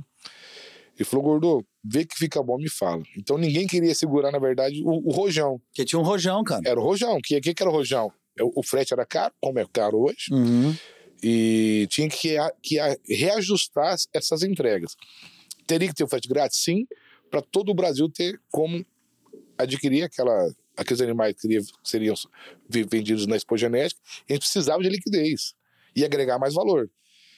E fizemos um- umas contas lá, deu certo. O Anailson se propôs a fazer essas entregas. Falamos com, com o Luciano, com, com Doutor Luciano. doutor Luciano, e ele passou pra gente, deu ok, e fomos falando com todos os donos de leilão, Se todos os todo- promotores. eu lembro direitinho, o Luciano pegou e falou: se todos fechar, eu vou fechar Eu fecho. todo mundo. Mas Aí tem falamos- que ser todo mundo. Aí Todo foi mundo. aquele. Foi aquela formiguinha, trabalho de formiguinha, falando com todo mundo, né? Foi correndo atrás da turma Isso, inteira. cada um falou com quem era mais... E gorda, é aquela expogenética, a gente fez um bem, a gente. Porque vocês, hoje eu, não, hoje eu tô do lado de cá, mas nós, vamos falar por nós. Nós fizemos um bem pra pecuária nacional, irmão. Eu, nada me tira da cabeça essas coisas. Por quê? Nós, com frete grátis, irmão, Pulverizou, né? a gente pulverizou genética. Isso. Quantos bezerros bons que já nasceu de uns animais melhor, mais avaliados, que era assim, que a Exposebu era a Copa do Mundo, é a final da Copa do Mundo do gado Isso. Nelore da, da pista. Uhum. E a Expogenética é a referência do gado da avaliação, assim, vamos falar esse nome que... Nelore é um só, velho. Não tem esse Isso. negócio, assim, é prova, é pi... Mas assim, um Nelore de, de produção, né? Vamos falar assim nesse nome. E daí que me surge isso. E daí pra frente não foi mais, aí só cresceu. Só cresceu. E aí os leilões que, que já, a gente já vinha de um. Isso aí foi 2017, velho. Isso aí foi 2017, foi, E foi problema. Então, e com o frete grátis, além de a gente pulverizar essa genética o Brasil inteiro, conseguiu é, dar um dinamismo maior para, para os leilões e aumentar os leilões, na verdade. Claro. Porque você aumentou o leque, quem que é comprador do meu gado? O Brasil. O Brasil inteiro. O Brasil, então, O Brasil inteiro. Então vamos produzir. Então você pega várias marcas que trabalhavam com 80, leilão de 80, 100 touros, foi para 500, 600 touros ano, né? Pelo frete grátis. E porque sabia que o, o, o Pará. Um exemplo. O Pará, onde você, onde você dominava. Né? Porque, porque tem um detalhe também. Antes do você. Antes de começar esse leilão de touro, o povo achava que você era do Pará, né? Achava era o gordo do Pará. Né? Isso, achava Cadê que o era de lá. gordo do Pará, né? Isso, achava que era de lá. É. Tinha Porque esse mercado não te conhecia aqui. Não, só lá em cima. Só lá em aí, cima. Isso aí. Aí quando eu desci, tanto pegava. pega- o- o- Eu vou citar um nome aqui que vem na minha cabeça. O Venceslau Tadeu de Queiroz. Tá um que comprava na minha mão 600 todo ano. lindo. Né? E, e antes de, de ter esse relacionamento, não comprava nenhum. Ou seja, o frete grátis tornou ele um grande comprador. Não, e um melhorador do gado dele, tá? Isso. E eu, eu me lembro que o primeiro leilão que ele comprou foi na Sabiá ou na Baluarte, muitos anos atrás. Baluarte, gordo. Baluarte, né? Foi Baluarte ou Sabiá. E nem foi comigo nada. E depois eu conheci ele lá. E eu lembro que na época eu trabalhava no escritório e eu que arrumei as carretas para levar para ele, o Júnior que arrumou as carretas. E o Júnior me ligou um dia desesperado, falou: Gordo, as carretas estão trabalhando esse homem lá faz três meses e não desce, cara, de uma fazenda para outra. O homem tem umas 10 fazendas, pô. Eu Falei, não, fica tranquilo que eu tenho informação muito boa dele. Ou Você me seja, apresentou ele lá em Araguaína. ou seja, as carretas subiram com os animais que, que, que, que ele comprou. Chegou lá, não tinha carreta, no Paraná época era só truque. E ele ficou trabalhando por Venceslau lá, carreta três meses, de uma fazenda para outra, levando bezerro, levando novilha, ajeitando as fazendas dele. Então, é um caso desse aí, que o frete grátis fez ele tornar um grande cliente, um grande, um grande fornecedor de genética da, da região dele, né? É, porque, porque, gordo, querendo ou não, cara, o grande vilão nosso do leilão e do melhoramento genético e da inseminação na época do que eu vim, com todo respeito, é o boi de boiada. Isso, sempre foi. E esses caras, É. às vezes, não tinha opção de buscar genética melhoradora aqui, e a inseminação de 10 anos pra cá, ela cresceu absurdo. Ela saiu, eu acho, se não me engano, num patamar de 10% do Brasil para 23, 25. Agora, esses dois últimos anos vendeu demais. E não tinha acesso. Então, querendo ou não, essa brincadeira do frete grátis aí, É, que muita gente fala, foi sucesso. melhorou Demais. muito o rebanho nacional, cara. É, e eu falei, fez os leilões crescerem muito, né? Fez o- a sua genética rodar o Brasil inteiro. pô. Você pega um- os leilões grandes aí, manda. Ô, gordo, o, ano, vamos dar um exemplo do ano passado. O ano passado, acho que uma, a gente fazia esses levantamentos. Os maiores compradores de, de, de, de animal, o Maranhão, o Piauí, aquele povo ali, comprou gado demais. Roraima. Roraima, é isso aí. Você pega. Como é que a Roraima ia, ia comprar touro, gordo? Nunca. Não comprava, não tinha acesso. Não, o Nordeste não comprava. Eu, é, tinha, tinha um limitante, que limitante era ali o estado do Goiás, um pedacinho do, do Tocantins. Era o nosso o sul do limitante. Tocantins, Gurupi ali. Isso, era o nosso limitante. Não, não- a gente não tinha cliente fora dali. Tinha cliente sim, mas era um cliente que comprava de uma Expo Zebu, de uma Expo Genética, comprava um, dois animais, fazia o, o rateio de frete e mandava. Não que esse volume que tem hoje. Hoje você pega um leilão, fala, no nível de Nordeste, você pega um leilão hoje de 100 animais, 20, 20, 20, 20 25 vai pro Nordeste, um quarto do leilão. Onde que esse Nordeste ia comprar gado? No- aqui para baixo? Nunca. Nunca. Nunca. O Pará, nunca. A Rondônia, né, na época que era aberta, a Roraima, nunca. Porque na nossa época do, do Pará, a gente fazia muitos leilões regionais lá, que, já, que era das fazendas fortes. Um exemplo do Isso. Mafra, um exemplo do Joãozinho, do Isso. Terra Grande, que eles estavam localizados ali já, isso, né? É isso aí. Que abriu muito. E aí foi melhorando, foi buscando, vindo mais genética de baixo.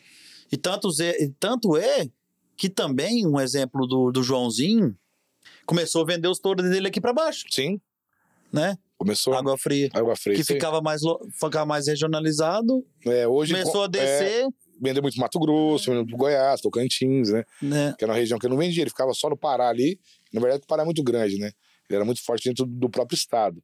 Você pega o Mafra, o Mafra vendeu hoje um leilão de fêmea dele que teve esse ano passado, o último leilão dele, vendeu pro Nordeste, pô. Vendeu pro Pernambuco, pro Piauí.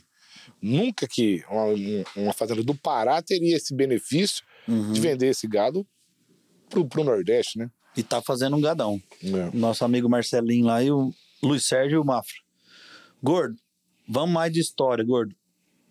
Conta pra mim aí as, a passagem que nós tivemos. Quer ver umas, umas histórias boas, rapaz? Eu vou contar outra história boa aqui, nossa.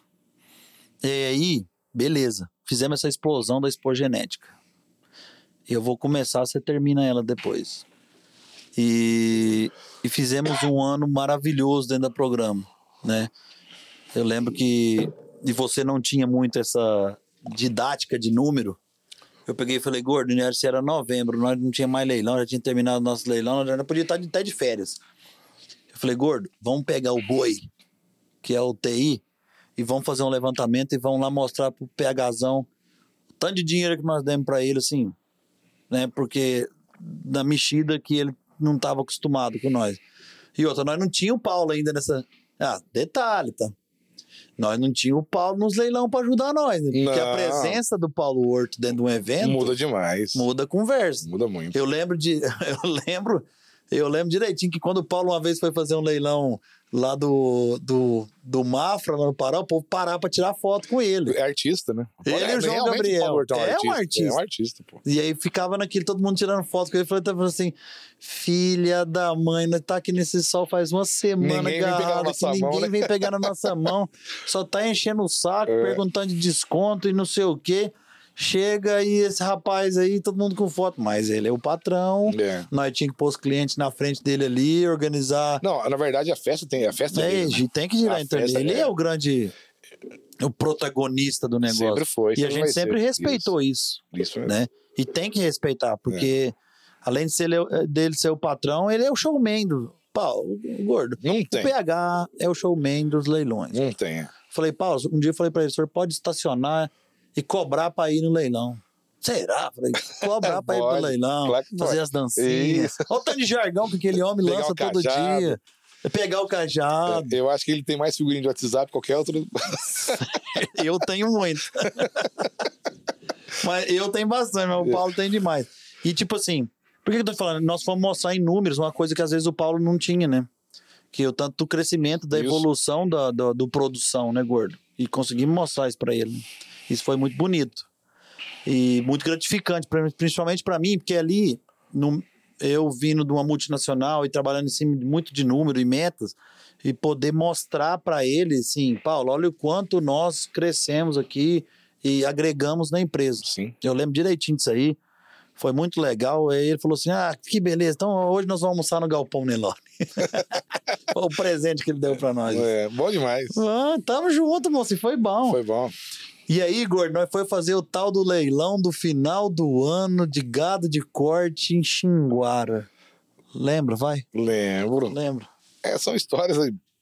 Na época foi um pouco triste, mas foi boa também, no mesmo, mesmo dia. Não, mas né? no final foi então, bom. a gente teve tristeza e alegria no mesmo dia. Aí o, o- é interessante que o primo nunca tinha passado por isso, né? Não, Porque nossos eu- leilões vinham todos sendo muito bons, né? Porque era de touro, de fêmea, de Cara, nós, produção. nós ia fechar o ano É, com a chave de ouro. chave de ouro. Os leilões nossos tinham explodido o ano inteiro, né? Sido, sido muito bons. E arrumou uma parceria lá em Xinguara, chamou a gente, foi fazer essa parceria, eu conhecia o, o parceiro lá e chegamos lá. Aí o leilão tinha, tinha 12 mil cabeças, né? 3 mil, cara. 3 mil cabeças, né? Aí, beleza, começou o leilão. Era um sábado à tarde, né? Sábado à tarde. Sábado à tarde. Lá no Dantas Leilões. Quero mandar um abraço pro meu Leilões. amigo Igor Dantas. Antes de chegar na, na fax ali. Isso, no Igor. Mandar um abraço pro meu amigo Igor. Aí começou o leilão. E vai, passa um lote, dois lotes, três lotes, quatro lotes, 15 Não, tem, lotes. tem um negócio antes, então vamos lá. Antes disso aí. Chegou o leilão, falei, gordo, o que, que eu vou fazer aqui, cara? Eu não, esse cara ninguém me conhece.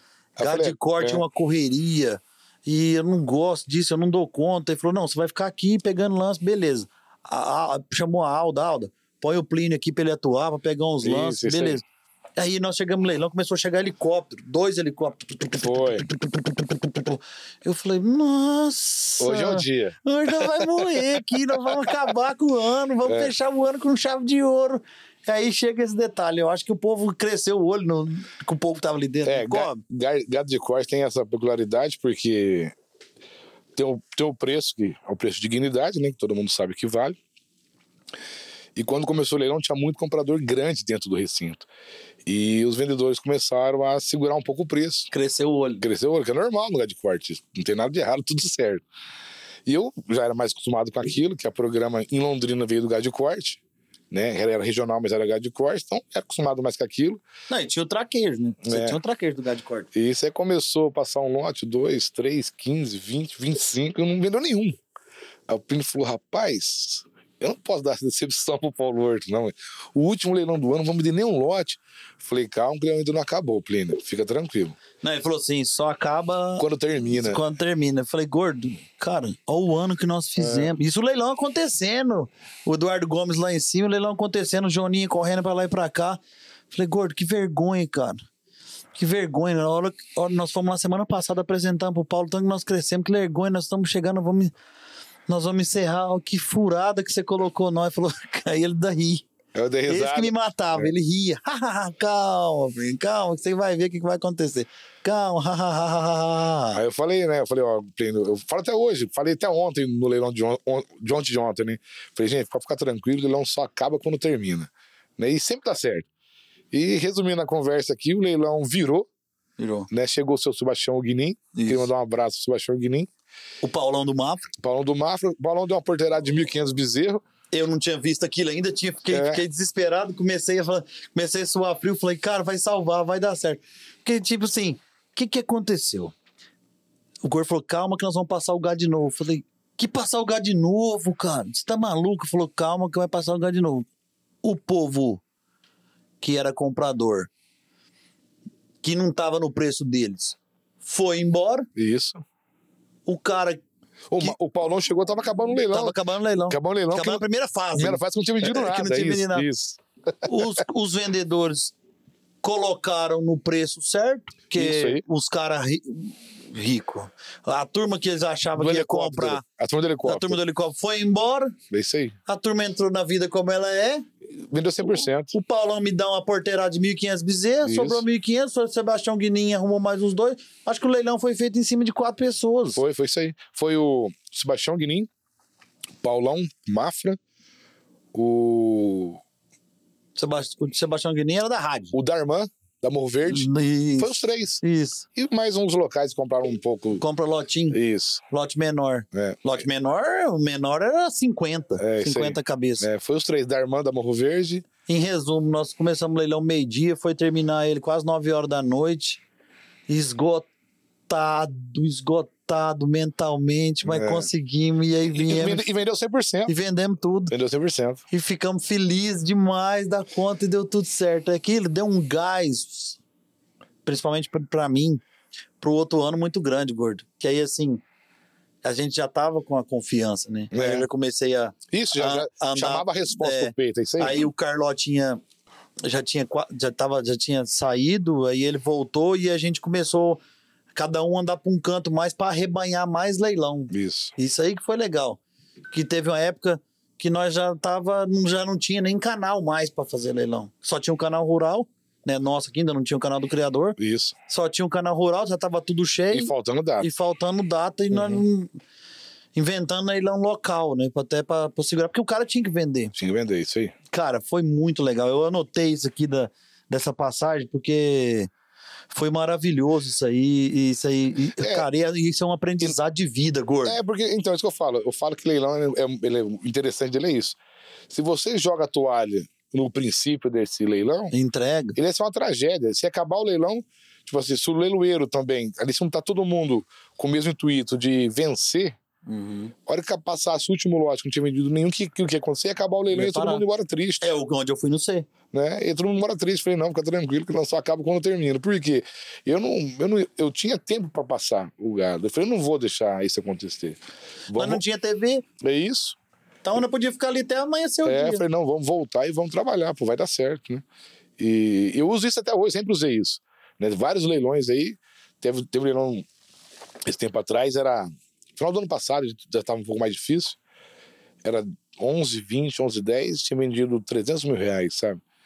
Aí me falaram, e aí, cara, o que, que vai acontecer? Eu falei, vai dar tudo certo. Mesma coisa, o leilão só acaba quando termina. Deu Eu meia- meia-noite e 40, vendemos 1 milhão e 200, né? Então, em uma hora e meia, colocamos 1 milhão de faturamento. Então, isso tudo. Falo, leilão, ele é. Tem muita gente que assiste, gordo. A gente acha que não, mas o cara tá assistindo e tá esperando o momento, momento certo certo, pra ele entrar. É certo, cara. Então eu falo, é- o Paulo isso ele pode, ele, ele passa pra gente, assim, sabe? Você não pode desistir, você não pode fracassar, porque na verdade, o que, eu aprendi também, Plínio? Na tocada do leilão, você tem que passar para quem tá em casa aquilo que vale. É. Ele tem que entender que hoje ele vai ter que pagar um pouco mais, porque a mercadoria vale um pouco mais. Uhum.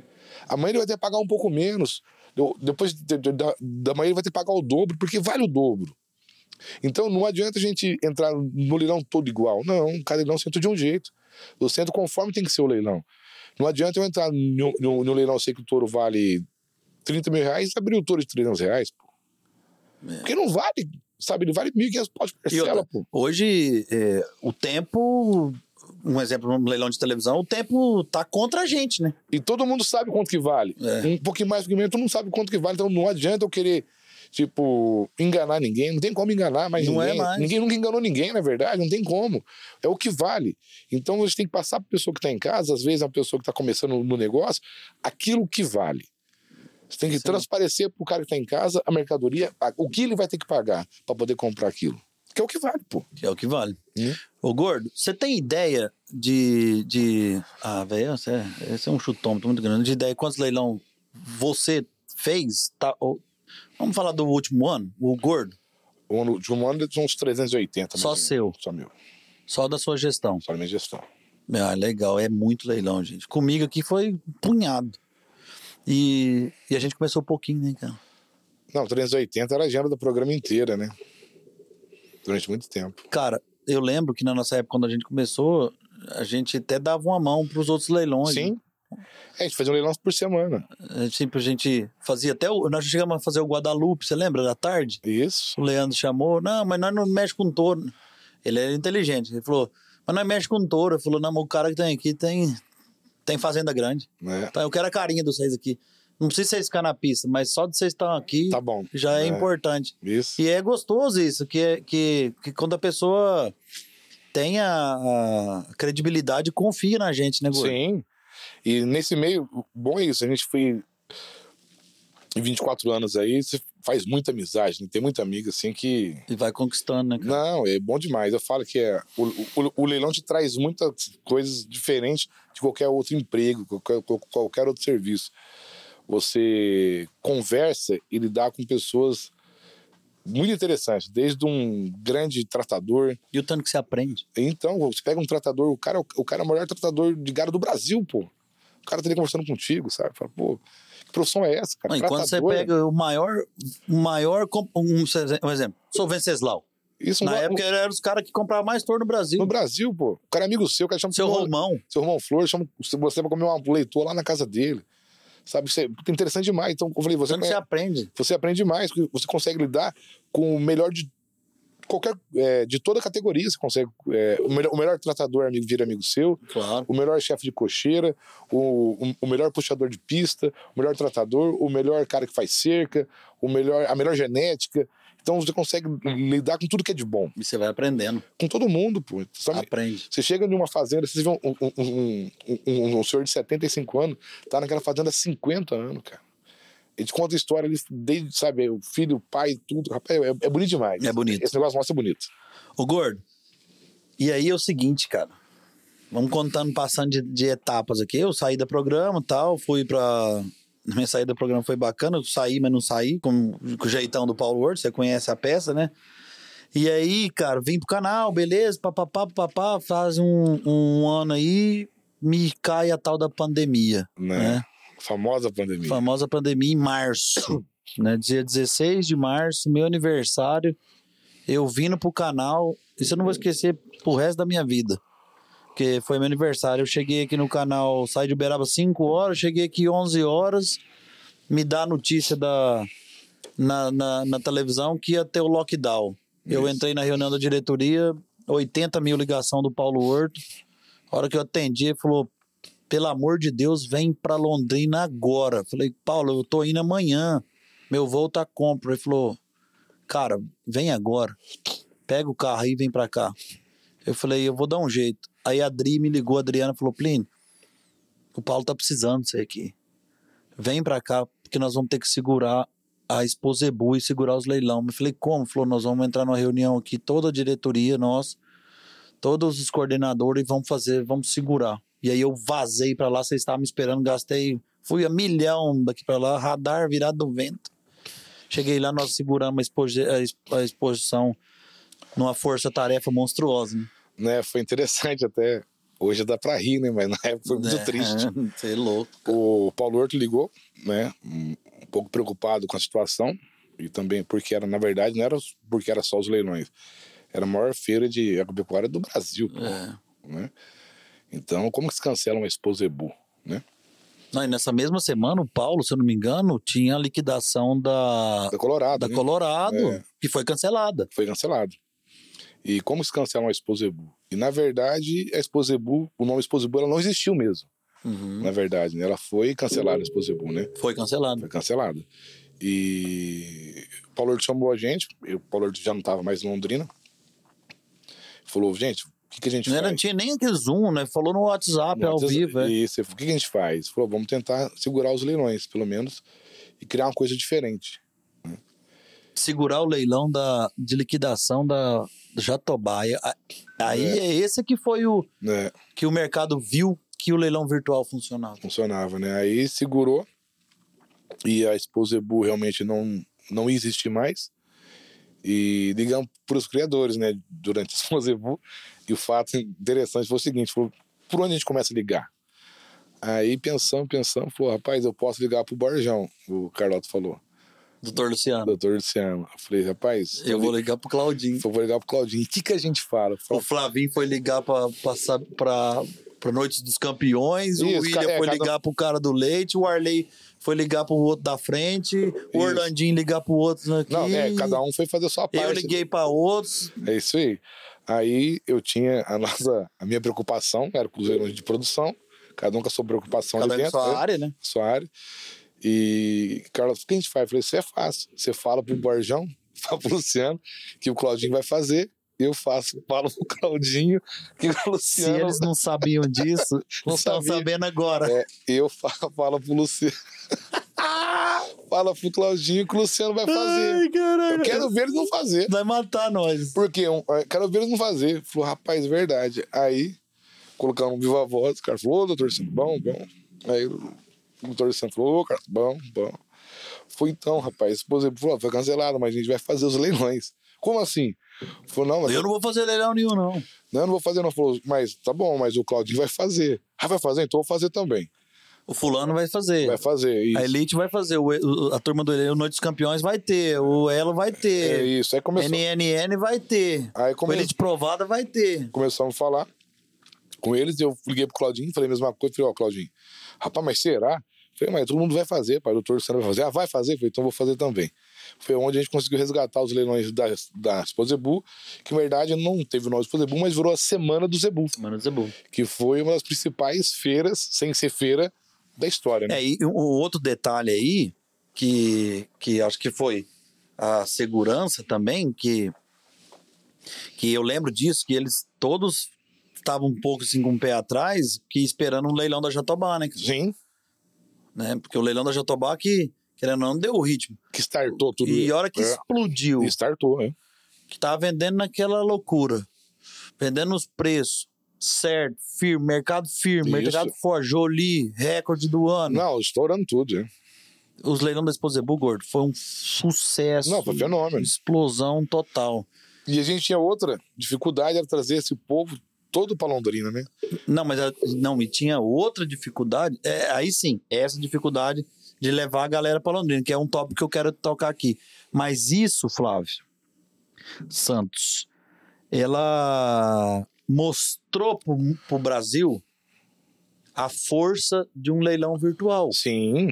Que não é aquele negócio do leilão virtual, ah, era um leilão de, de segundo gado, É, isso era o leilão do pequenininho. Adiantou muitos anos. É, que ah, o cara que tá vendendo um virtual é o fundo do gado dele. Isso, é o, é o manezinho da padaria. É, aí. cara, esse leilão de semana não funciona, irmão. Que leilão que de é semana, isso? assim, a minha sexta-feira, ela foi a. Se eu quisesse colocar o preço que fosse na sexta-feira, eh, o cara pagava, porque a sexta-feira o cara tava em casa, não tinha um sextou. E o interessante disso tudo, que a pandemia, ela fez todos os dias serem iguais. Sou disso era igual. Então, era segunda segunda, era, ficou muito forte os leilões virtual. É, Eu falei, a Exposebu, ela foi a melhor Exposebu da, da história virtual, pô. Virtual. Virtual, né? Todos E dois anos seguidos. dois anos seguidos. Virtual e com força. E com força e vendendo muito. Aí entra esse detalhe, que eu até escrevi aqui. E a ida dos leilões para Londrina?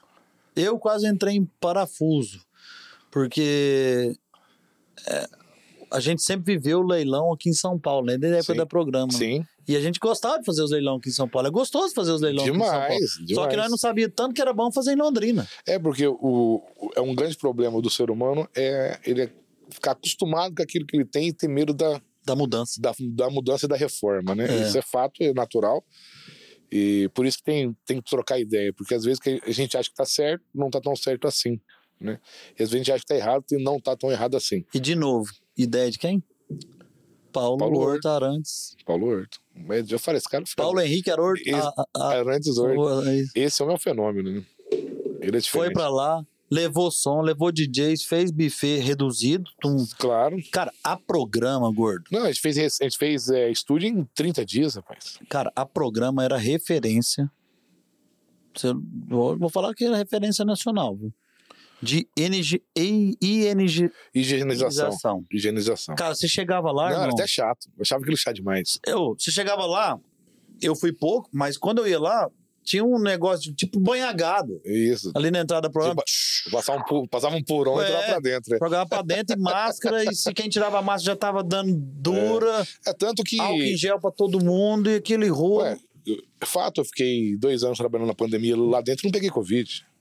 Ih, Dois anos. Eu fiz dois, e eu, eu era um dos mais desmantelados com esse trem de álcool, que eu não gosto desse trem de máscara. hum, eu sei bem. É, e eu não peguei, né? Não peguei Covid. E deu tudo certo e hoje tá aí, não volta mais. E, e- e a comodidade pro cliente, gordo? Né? Demais. Tá do lado da mesa, cara. Sim. Tanto que é importante. Uma descoberta que a gente teve Que a gente ficava aqui no telefone sofrendo, ver o que a mesa tava fazendo de lá. Você sabia- lembra é, disso? Não sabia o que estava acontecendo, né? Aí quando pegava uns leilão mais difícil.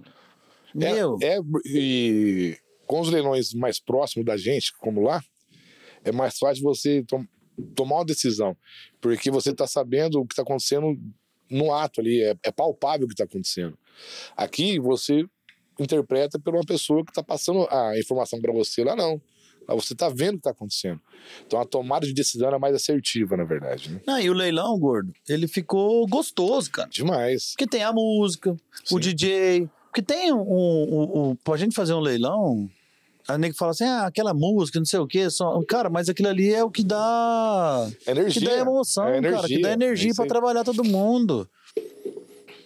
E eu falo uma coisa pra você: só quem nunca fez um leilão que gosta da adrenalina, faz leilão. É, a adrenalina é a mesma. É a mesma, é igualzinho. É a É a mesma. mesma. É a mesma. A adrenalina, a potência é, eu, fa- grande. eu faço virtual como se estivesse no recinto. Você vendeu um lote, cara. É. Igual. Não, e os pisteiros, você fala assim, cara, mas vocês ganhavam. Meio perguntar pra mim, vocês ganhavam na comissão? Que você vendia? Eu falei, não, meu filho, não tem comissão, não. Mas por que, que vocês estão aí brigando? Briga por lance, não sei o quê. Meu amigo, é só quem tá fazendo sabe a emoção Sabe, de você aí. dar um lance. Adrenalina, cara, é outra coisa. A emoção de você dar um grito, cara. A emoção de você dar um pulo, um grito, uma brincadeira. É. E, e conquistar o lance do cara. Não, o Paulo Horto sempre fala, o dia que eu não tiver essa alegria, esse, esse, Virar mecânico, acabou. essa adrenalina no dia do leilão, eu posso me aposentar porque eu não gosto mais disso. É. Rapaz, porque não tem como não gostar. Não, leilão é um negócio diferente. é um negócio diferente. E tem, e tem uma prova, eu falo pra todo mundo. Eu falo, eu vou lá na Londrina passear pra ver o leilão, logo, logo eu tô pegando lance. É, e leilão é um negócio bem interessante. Eu falo a prova dos três anos, assim. A pessoa passou de três anos, ela não sai mais. Não. Ela tem, ela, nos três anos ela quer arrumar outra coisa, beleza, vai lá, arruma outra coisa e tal. Ela não- porque ela, ela gostou, mas não se adaptou. Porque a adaptação de leilão é um pouco mais difícil. É, é o meu caso. É, você sabe disso, que é normal, não tem nada de errado. Eu me adaptei muito bem, então tô lá há 24 anos. Então, quem, quem, quem não se adapta, é três anos, ele arruma outra coisa pra fazer, porque ele não fica mais. Se ele passou dos três, meu irmão, Aí não sai mais. aí acabou. Você pega o pipão. O pipão tem quanto? Tem o, o prata, cara. O Prato tem 30 e poucos anos de leilão, 35, eu acho, É 38. 40. 40, né? Imaginava isso aí, é. O prata é. Eu vou trazer ele aqui. Ali deve ter história da Não. CBN. De... Não, CBL lá pra trás, é. É, e, pô, ali deve ter história. É que, o, é que o William veio com o leilão na Arca de Noé, né? Bem diferente da gente, assim, é outra... é outro nível, né? Vem, no, vem, vem na na, arca. vem na juntada do gado. Vem da na arca. arca, vem na arca. Pois então, Gordo, é- e é isso, cara, assim, é muito, cara, e é, é- é difícil a gente falar, porque a gente gosta de leilão, a gente vive isso, né, de um jeito ou do outro a gente vive isso, e, e é bacana ó, você ver depois de um leilão a felicidade de um cliente, né, cara, Demais. tanto que ele fica, assim, Satisfeito, né? satisfeito, fala, puta, cara, olha o que vocês fizeram, olha o que a gente fez, olha que energia que tá isso aqui, Né? é energia, Gordo. É, tem Ô, um... Gordo, eu sofri muito esse ano. Foi uma das de um sofrimento que eu mais tive, assim. Vou falar pra você, eu sofri muito de sofrer, sofrer muito de não ter ido no leilão da EAO por estar com um problema com a minha mãe na época hospitalizada Sim, e eu não ter conseguido ir. Cara, eu, eu a primeiro dia eu não consegui ver o leilão. De tanta de tanta sofrimento e raiva que queria estar ali, porque, porque aquilo ali é, é foda, cara. O leilão do Henrique Juliano e do Paraná, que o Paulo foi. Cara, eu, eu sofri por ele. Por ele. Né? Por ele de não ter ido É, lá. porque tem, tem, tem leilão, Que é, que é... tem que estar, né? Mas, por outro lado, o leilão foi tão bem feito, tão bem conduzido pelo Flávio, Flavinho, que, que mostrou uma outra força também dentro das coisas. Que, que isso aconteceu com nós lá atrás, Gordo. Quantos leilões nós fizemos sem o Paulo, que foi muito bom, às vezes o Paulo ia, ele deixava a gente um pouco mais Apreensivo. Apreensivo, isso, né? Isso, E para o cliente, o Paulo tá aqui e a pessoa dele era mu- é muito importante no evento, né, cara? Claro. Nos cobrava mais. Uhum. Caramba, meu filho, tem história, velho. É, tem e- história, meu amigo. É, E o Paulo, uma das grandes virtudes dele, que eu falo que assim, que ele. que eu gosto dele, ele dá oportunidade. Dá. O Paulo é um cara muito. É, é muito fácil lidar com o Paulo. Cobra muito, mas dá É, oportunidade. o Paulo é uma das pessoas muito interessantes que eu, eu- ele sabe disso que eu sempre falo pra ele. Eu sou muito grato a ele pelo tudo que ele fez por mim, pela oportunidade que ele me deu, Por todos. né? E foi o que você falou, a condução do Flavinho dentro de um leilão dessa magnitude, né? Você imagina, inverte papel, você como se fosse dono da programa, a sua responsabilidade perante o evento de deixar um funcionário seu tocar um evento daquela magnitude. Não é fácil. Não é fácil, assim, eu, eu, eu me ponho no lugar dele, porque às vezes, igual eu falei, quando eu toquei o EAO, sem o Maurício Filho, Sem o Paulo. sem o Paulo e sem o MBO, o leilão tava nas minhas costas, pô. E, Eu- era, é, eu- e é a mesma coisa do leilão do Henrique Juliano, que era o mesmo faturamento, é a mesma coisa. é o mesmo tamanho. É o mesmo tamanho. Então, eu falo assim, então, pro Paulo, o que eu acho interessante ele é isso, ele, assim, ele Confiar, né? depositar as fichas dele, sabe? É. E chamar a responsabilidade pra, pra você, inverter a responsabilidade. Falar, tipo, Gordô, tá aí, irmão, Você sabe fazer. Vai embora e é seu, o filho é seu e É toca. maestro, cara. né? Isso aí- Então, é interessante. Agora, infelizmente, muitas pessoas não conseguem ter esse essa mistura um pouco as coisas, pega essa liberdade e consegue destruir isso, né? Uhum. E o Paulo Ouro também, ele sabe onde ele deposita as fichas dele, Não é bobo. não é bobo. E eu fico muito, eu fico muito grato com ele porque ele fez isso comigo.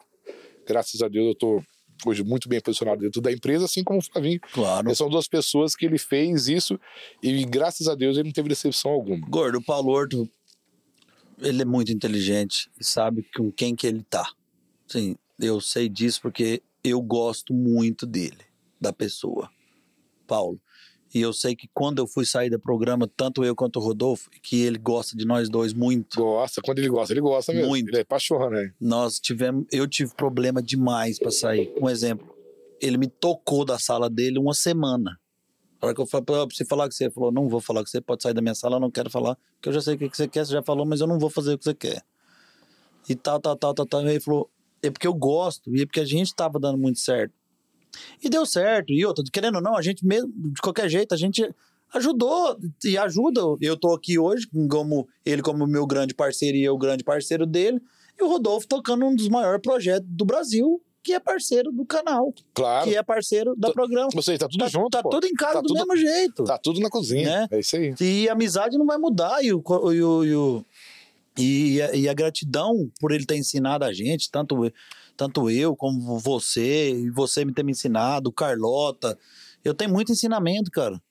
Da, da, do William, do Flavinho, de todo mundo. Então, cada um é- tem o seu ponto. Então, mas isso que eu falo, a, a grande gratidão, por isso que eu gosto de ajudar as pessoas, porque eu sempre fui ajudado. Eu falo, gente, ajudar é a coisa mais simples. Não, e ajudar, você ajuda mesmo. Então eu falo, ajuda, é. ajudar as coisas mais simples do mundo é é a coisa que mais faz você crescer. E, e ajudar a pessoa que está do lado faz você crescer demais como pessoa. Porque eu sempre fui ajudado. Então, quando você é ajudado, por que você não pode ajudar, pô? Faça puta, sabe, ingratidão. Então, eu sou grato por tudo que fizeram por mim, por isso que eu sou grato, por isso que eu ajudo os outros. Sabe, de uma maneira, às vezes, um pouco mais rude, um pouco mais bravo, cara acha meio, fica meio puto comigo, mas eu só quero bem. Você me conhece há muito tempo, você Claro. sabe disso que eu não quero mal de ninguém E eu aprendi isso com você. né? Então eu gosto de, de ensinar. Uma das coisas também, voltando um pouco atrás, que a pandemia, que a gente pode deixar de falar que seríamos também ingratos, é que o tanto que os filhos dele cresceu dentro da empresa. Verdade. É uma coisa que não pode deixar de falar. Né? Que o Paulo Horto, ele conseguiu, ele conseguiu, mais uma vez, igual fez comigo com o Flavinho, tá fazendo com os filhos dele, né? Que são um pouco mais novos do, do, do que a gente. PH Mini, o Pedro, cara. Nós Pedro. lembra do- eu lembro do Pedro, molecotinho. É, só o tinha menino tá isso, voando na mesa. Só tinha nariz e orelha, é isso aí. É. O, na- o- o Paulo é meio. Ele é, ele é bom pra orelha, assim. É. Tem que fazer a dep de orelha dele. É, ele repassa, ele O passa. João Vitor tocando o remate web com maestria, nossa grande parceira que manda sinal pra nós. Tá lindo. É, hoje na parte administrativa também, indo muito bem, né? Então, Tá indo lindo. O Mini, com a turma das ligação. Isso o, aí. O, o, o Pedro com a. Cara, tem uma molecada nova lá que é 10. é diferente. Eu quero trazer um daqueles moleques aqui pra gente. É, Porque a gente precisa escutar nós, que estamos mais velhos. Eu trago aqui algumas pessoas mais da. Assim, mais da velha guarda para contar as histórias, mas Uhum. assim, o moleque novo que tá lá entrando agora, a gente precisa saber disso, por causa do sonho dele também, que é aquilo ali. Isso, e a visão é diferente. E a visão é Totalmente diferente. diferente. A visão dele é de 4, 5 anos pra cá. O Gordo, a pandemia ela ensinou muita coisa para nós, cara. Eu falo que é, que nós aprendemos em dois anos de pandemia, nós ia gastar uns 10. No mínimo. Essa povo mais de idade aí, para não falar velho, isso. eles já sabem pilotar um zap. Foi obrigado a mexer com isso. né? A pandemia, ela economizou muita coisa. Uma coisa no leilão virtual, economizou recinto, buffet, buffet, tal, tal, e deu certo. Muitos leilões hoje já não são mais presenciais, porque a pandemia deu certo. Catálogo, gordo. Você lembra quanto que era um Nossa. absurdo pra fazer catálogo? Fazer 500 catálogos, usava 100, jogava 300 fora. Hoje recebe tudo pelo WhatsApp, Tudo cara. WhatsApp, eu não imprimo mais nada. Hoje você vê o- o- os leilões pelos aplicativos nossos, velho. Isso. Você Tá vê bom. a televisão. Eu tô em casa de televisão, tô com o celular na mão, vendo o que tá acontecendo no leilão. Gordo, cresceu tanto a demanda que nós tivemos que criar o canal do criador, gordo. O canal do criador, ele foi criado... E tem data? Hum, hum. Não tem data. Não. É, Não, graças a Deus. vai ter que criar o 3. Já vamos para terceiro, terceiro ano agora. A agenda tá lotada, É. graças a Deus. E aí, e, e com a ajuda de vocês. Vocês me ajudaram. E quando eu. Você foi. A- primeira. Eu falei com você do canal do Criador antes de falar com o Paulo. Falei, gordo. E ele falou, faz, faz. Falei, gordo. Falou, faz. Gordo, faz. Eu lembro direitinho. Eu falei, agora eu vou no PH. PH, ele falou, tamo dentro, tamo junto. É. Faz. Fui no Flavinho. Faz. Faz. Faz, nós dá um jeito. Faz, nós dá um jeito. Rapaz, falei, vou peitar esse trem. Falou, primeiro seis meses nós vamos criar em novembro, em setembro nós vamos sofrer um pouquinho, mas ano que vem nós vamos botar força. O Gordo, o raio de ação hoje do canal do Criador, ele é, se não for idêntico, ele perde dois dedinhos. Não é idêntico, é parecido. É. Não, eu te falo. É. O canal do Criador hoje só não tá na Oi, perto do canal rural. Uhum. A Oi, se tiver muito, É, é, a fatia é muito pouco. é da 2 Oi. milhões de habitantes, 2 milhões de lar. É, É, muito pouco. é muito pouco. é. O resto tá em tudo. Tanto é. Hoje me ligou uma pessoa e falou assim: ah, como é que você. Me fala da audiência do canal do criador. Eu falei, irmão, não tem como cri- medir a audiência. Mas eu tenho um, um- um- momento que eu posso te medir essa audiência do canal. Falou, como? Ele falou assim: vê lá no programa ver se tem data. Ele falou, tá, peraí. Ele ligou e falou, é, não tem data. Eu falei, tá aí a sua Pronto. audiência. Acabou. Agenda cheia. Já mediu, é. Agenda cheia é audiência. É ah, não, audiência, mas tá me dando arruma um final pô. de semana. Eu falei, cara, não dá. Como é que eu vou tirar esse cara que tá comigo desde os dois primeiros anos de sofrência amiga no canal do Criador pra me colocar você? É, é, a gente vive com esse. E, e esse jogo de cintura você tem que ter ele 24 horas, né? Porque todo mundo quer o final de semana. Então, é. De semana tem que ser todo sábado e domingo, né? Tinha que ser. E a pandemia desmistificou isso, mas ainda tá se. Nós temos que segurar essa onda aí. Então, mas é normal. Eu- é tudo muito interessante. Na pandemia, nós brigamos, forçamos e acreditamos que o melhor modelo era o virtual. Uhum. Aí acabou a pandemia, agora a gente quer mostrar que é o contrário, que o recinto que é bom, pô. Não, Não. o bom é o virtual, pô. né? Ô, Gordo, vamos lá, vamos partir para umas retas final aqui. Eu, eu não conversei com você sobre isso, mas eu queria te fazer uma pergunta, assim, de, de leigo, porque às vezes muita gente tá assistindo a gente. né? Certo, vamos lá. E, e- e muita gente me pergunta isso. É sério. Como é que eu faço para fazer um leilão? Eu sou o Plínio de Turama, quero fazer um leilão com o programa Leilões. O que, que eu tenho que fazer? Rapaz, esse é simples demais. Eu falo pra todo mundo que, que tem gado, que é amigo meu até, que tem medo de leilão. Tem gente que tem medo de leilão até hoje. Tem. Fala- o Tony. Tava aqui Isso, é, é, é. Tanto que eu nem vi ele, foi embora, não acabei não vendo ele, né? Ele tava aí. Rapaz, é interessante demais. Porque o leilão ele teve uma mística muito ruim lá atrás, 30 anos atrás. Eu nem vivia isso, mas eu Uhum. sei pelas histórias que eles me- eles- as pessoas contam. Quer fazer leilão hoje é muito simples, muito fácil. É só conversar com a programa. Hoje você tem o gado. O prêmio é muito barato hoje fazer leilão. É. Muito barato, porque fala, ah, mas eu vou gastar 70 mil de canal, vou gastar isso, vou gastar aquilo. Não é gasto, é investimento. Porque um dia E eu todo falei. mundo acha que é programa cobra do cara que vai fazer o leilão, né? E isso não cobra nada. Não cobra nada. Não, nada. Quem, quem, quem paga Quem paga é quem compra. é quem compra. Então, é, isso que é muito interessante. As pessoas acham que o leilão é um bicho de sete cabeças. Por quê? Assiste, vê canal, vê filmagem, vê gado, vê aquele rolo. Fala, rapaz, isso é muito caro. Tem pessoa que procura a gente e fala, eu queria fazer um leilão com vocês. Como que eu faço? Eu falei assim, o senhor tem gado? Tem. Eu falei, o leilão, o leilão, o leilão tá pronto. Mas como assim? Ah, mas como que eu falo assim, ó, tem duas modalidades. Ou o senhor vem com a gente, a gente olha o gado do senhor, faz uma proposta e paga todas as despesas, o senhor paga a comissão de venda para nós, Claro.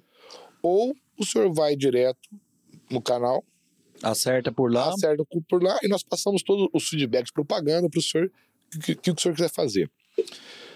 O problema, Plínio, é o seguinte: leilão. O que, que é a mística do leilão? Ele acha que ele vai vender regional. E, a, E não é. não é a programa, ela é nacional. É. É nacional. Tem, não vou falar o nome de, de criador. Um dia o criador procurou a gente, eu fui fazer essa visita para ele e falou assim: rapaz, eu estou sendo muito bem atendido regionalmente. Falei, sim, a empresa que atende regionalmente é muito boa. Eu sou amigo do dono dessa empresa até. Ele falou assim: não, realmente. Eu falei, não, ele é amigo nosso, ele está muito bem atendido. Mas eu queria nacionalizar minha marca. Falei, então, ele já não serve. Estou É. sendo franco, com o senhor. Se o senhor quiser ficar normal igual, igual o senhor tá, é ele. Eu não vou ajudar o senhor em nada. Aí eu quero nacionalizar. Eu falei, isso é conosco? Então vem canal e vem programa. Vem canal, vem, vem, vem rural e vem programa. Ele falou, eu vou. O que, que eu preciso? Falou, de nada, só me dá o gado aqui do senhor. E os contratos? O que, que o senhor quer fazer? Quanto custa isso? Quanto custa aquilo? Passamos para ele a, a receita do bolo. Uhum. Ele falou, vou fazer, quero ver o que, que vai acontecer. Me ligou depois, satisfeitíssimo do evento. Falou, rapaz, quero marcar mais duas datas, uma de fêmea e tal. Hoje é Todo cliente- mundo que faz isso cresce. Isso, é cliente nosso há mais de cinco anos hoje. E esse dia ele reclamar, falou, rapaz do céu, custo de leilão tá alto, né? Normal, todo mundo tem, um- tem, um- tem uma Uhum. coisa para reclamar, né? Falei, alto por quê? Falou, rapaz, o frete, isso e aquilo, aquilo. Falei, tá bom, vamos voltar cinco anos atrás quando o senhor procurou a gente. Quantos animais o senhor vendia por ano? 100. Não vendia, você vendia 60. Não era 100, era 60. Ele falou, eu falei 60. Quanto você vende hoje? Ele, 600. Eu falei, ok. Ah, preço, kit médio, me dá o preço aí. Pegou o preço, falou o preço, falei, então e hoje? Falei, é, eu fiz, fechei esse ano com 32 mil de médios machos e quase 40 as fêmeas, né? Falei, então, o que, que tem custo? É, mas o custo tá caro. Falei, não, o custo não tá caro, o custo tá barato. Então vamos tirar o canal, não tem problema nenhum, tira programa, o senhor bota vender regi- regional. Faz seus 600 tour lá no regional. Isso. Dos 600, você vai vender os, no máximo 100, vai ficar 500 para trás, vai, vai, vai conseguir vender durante o ano, e as fêmeas você não vai vender nenhuma. É É isso duas de fêmea. Então, na verdade, essa mística que é caro, que custa, claro, tudo custa. Tudo para ganhar dinheiro, Plínio, tem investimento. É claro, você não. Isso é fato. Então você acha que mandar o gado para o Nordeste é caro, para o Pará é caro? Beleza, vende regional. Mas você vai ter que recuar de uma produção de 600, 700 animais por ano para 100 animais por ano, que não paga nem a despesa da sede. Sem falar que a marca dá Some. Uma, dá uma Não, queda. Né? ela fica regionalizada de novo. Tudo certo. Eu falo, você quer o quê? Você quer, você quer, você quer continuar regional? O senhor quer virar nacional? Não, minha marca é nacional. Ok, estamos dentro, vamos junto. Né? Ah, não, eu não tenho esse investimento, quero ficar aqui regional. Então, a programa não é, não é, não é essa empresa para o senhor. A programa é uma empresa que vai colocar o senhor em nível nacional. Pô. É isso aí. É isso aí. É isso aí, meu querido Flávio Gordo. Gordo, de- outra, agora me veio uma curiosidade aqui. Você lembra de cabeça, agora de bate-pronto, assim, qual foi a sua venda mais top? Eu sei, eu tenho a minha. Você sabe da sua, assim, qual que você mais gostou, assim? Hum, Rapaz, depende. De, tem, tem a de volume, tem a de valor agregado, tem, né, tem várias. Não, então fala de volume e de valor agregado. Tá, pra mim é de volume. No começo, isso bem interessante foi no começo. Depois teve até maiores do que essa, mas não foi tão Não, mas é emblemática, assim. É, que emblemática foi quando eu tava no Pará. A Santa Bárbara tinha um volume de fêmea expressivo para vender, se não me engano, é quase mil fêmeas. Uhum. E eu tava lá fazendo bastante tempo, assim, nada para mim nada tava acontecendo, sabe? Eu tava para meio para desistir daquilo tudo. Porque nada acontecia, né? Eu falava, rapaz, eu tô no lugar errado. Pra mim tá dando tudo errado, assim, eu achava que tava dando errado, né? Uhum. E eu queria as coisas muito de imediato, mas não, não- não tava acontecendo. E eu tava no Baixo Amazonas, eu tava em Monte Alegre, numa cidadezinha chamada Monte Alegre, tem muito amigo lá, uma cidade boa, tá no Baixo Amazonas. E o leilão da Santa Bárbara. O Fábio Dias estava em São Paulo com o Mário Pereira. E eu tava aqui, Aqui- lá em aqui São no Paulo, canal, não, né? aqui no canal. É. E eu tava lá em, no Baixo Amazonas. E eu tinha conversado com um rapaz, um senhor, era amigo meu, faz muito tempo que eu não tenho contato com ele, chamava Rafael Saldanha. E eu lembro como se fosse hoje, começou o leilão de fêmea. O Rafael me ligou no telefone e falou: Quantas novilhas tem dessas? Aí eu falei assim: dessas novilhas tem, acho que era 600, 700, assim, sabe? Falou: tá bom, eu consigo comprar todas? Falei: ó, eu preciso ver, né? Com, com o Fábio Dias, tá lá com o Mário Pereira. Falou: então vê pra mim e me fala. Aí eu mandei mensagem pro Mário, não aguentei. O Mário, Mário não sabia se ele gritava, se ele pegava o telefone, aquela loucura dele. Liguei pro Mário, falei, Mário, é o seguinte, eu tô com um cliente pra comprar. Ele quer, mas ele, quer, ele não quer ficar na televisão, ele quer comprar 600 no vídeo que tem. Aí o Fabrício falou, beleza, pode vender pra ele a 600. Eu não falei quem que era. E o Rafael era vizinho de fazenda da Santa Bárbara. Aham. Uma das fazendas dele.